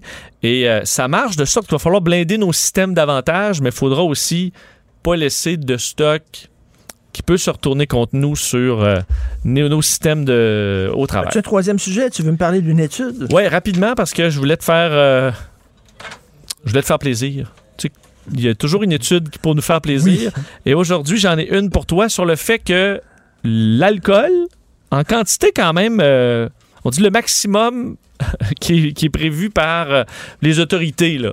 Donc, euh, je vois que c'est une étude britannique. Là, alors, ils parlent, eux autres, d'un nombre d'unités. Mais chez nous, bon, peu importe, là, mais boire plusieurs verres d'alcool par semaine euh, te protège en partie contre les cataractes. C'est faux.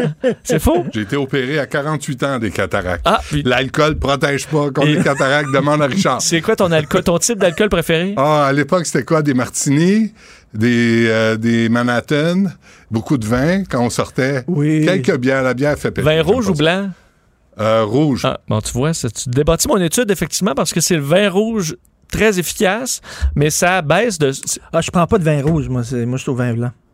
Bon, ben là, euh, vin blanc. Je ne peux, peux plus rien pour vous. Merci Vincent, ça a été intéressant. Et ça baisse de vingt-trois pour cent. Beaucoup de vin rouge, vingt-trois pour cent de baisse de cataracte. Donc, tu peux avoir des cataractes quand même, mais c'est, tu c'est une baisse film, non négligeable. Il y a un film de Woody Allen qui s'appelle Sleeper, un de ses premiers films où euh, il est congelé, puis euh, on, le, on le réveille comme, euh, tu sais, genre cent ans plus tard. Et là, il apprend que la cigarette, c'est bon pour la santé. Il y a des nouvelles études. Et là, il y a son médecin qui fume. Puis il dit, pourquoi fumer? Mais il dit, non, non, non, c'est, c'est super bon pour la santé. Tout le monde fume parce que c'est bon pour la santé. Ils vont nous dire ça à un moment donné. Oui. Ben, je voyais des publicités on du sucre ça. aussi là, qui disaient, oh, euh, votre femme est en, a fait un régime, là, donnez-lui du sucre, ça va la garder de bonne humeur, puis ouais. Elle va garder son poids santé. Mais euh, ça, ça médecins, date des années les soixante. Les médecins annonçaient les cigarettes dans les années soixante. Ben oui. Have a cigarette. It'll calm you down. Donc, les, la, la masturbation rend sourd, mais le, le, le, le vin rouge est bon contre les cataractes. Pour les yeux, les, à cause des polyphénols, des antioxydants, bon, où ben, là, ça te protégerait contre à, une dégénérescence. Arrêtez bon. de zigner, commencez à boire. C'est ça le message. Je Modérément, toujours. Modérément. Modérément. Modérément. Bien sûr. Sauf le vendredi. Merci, Vincent. Merci. Merci. Ah, euh, cinq heures, conférence de presse, ça te dit quoi, ça? Ah, oh, ça, ça dit, dit? Euh, Manhattan. C'est ça que ça me dit. Ça va être dur à prendre.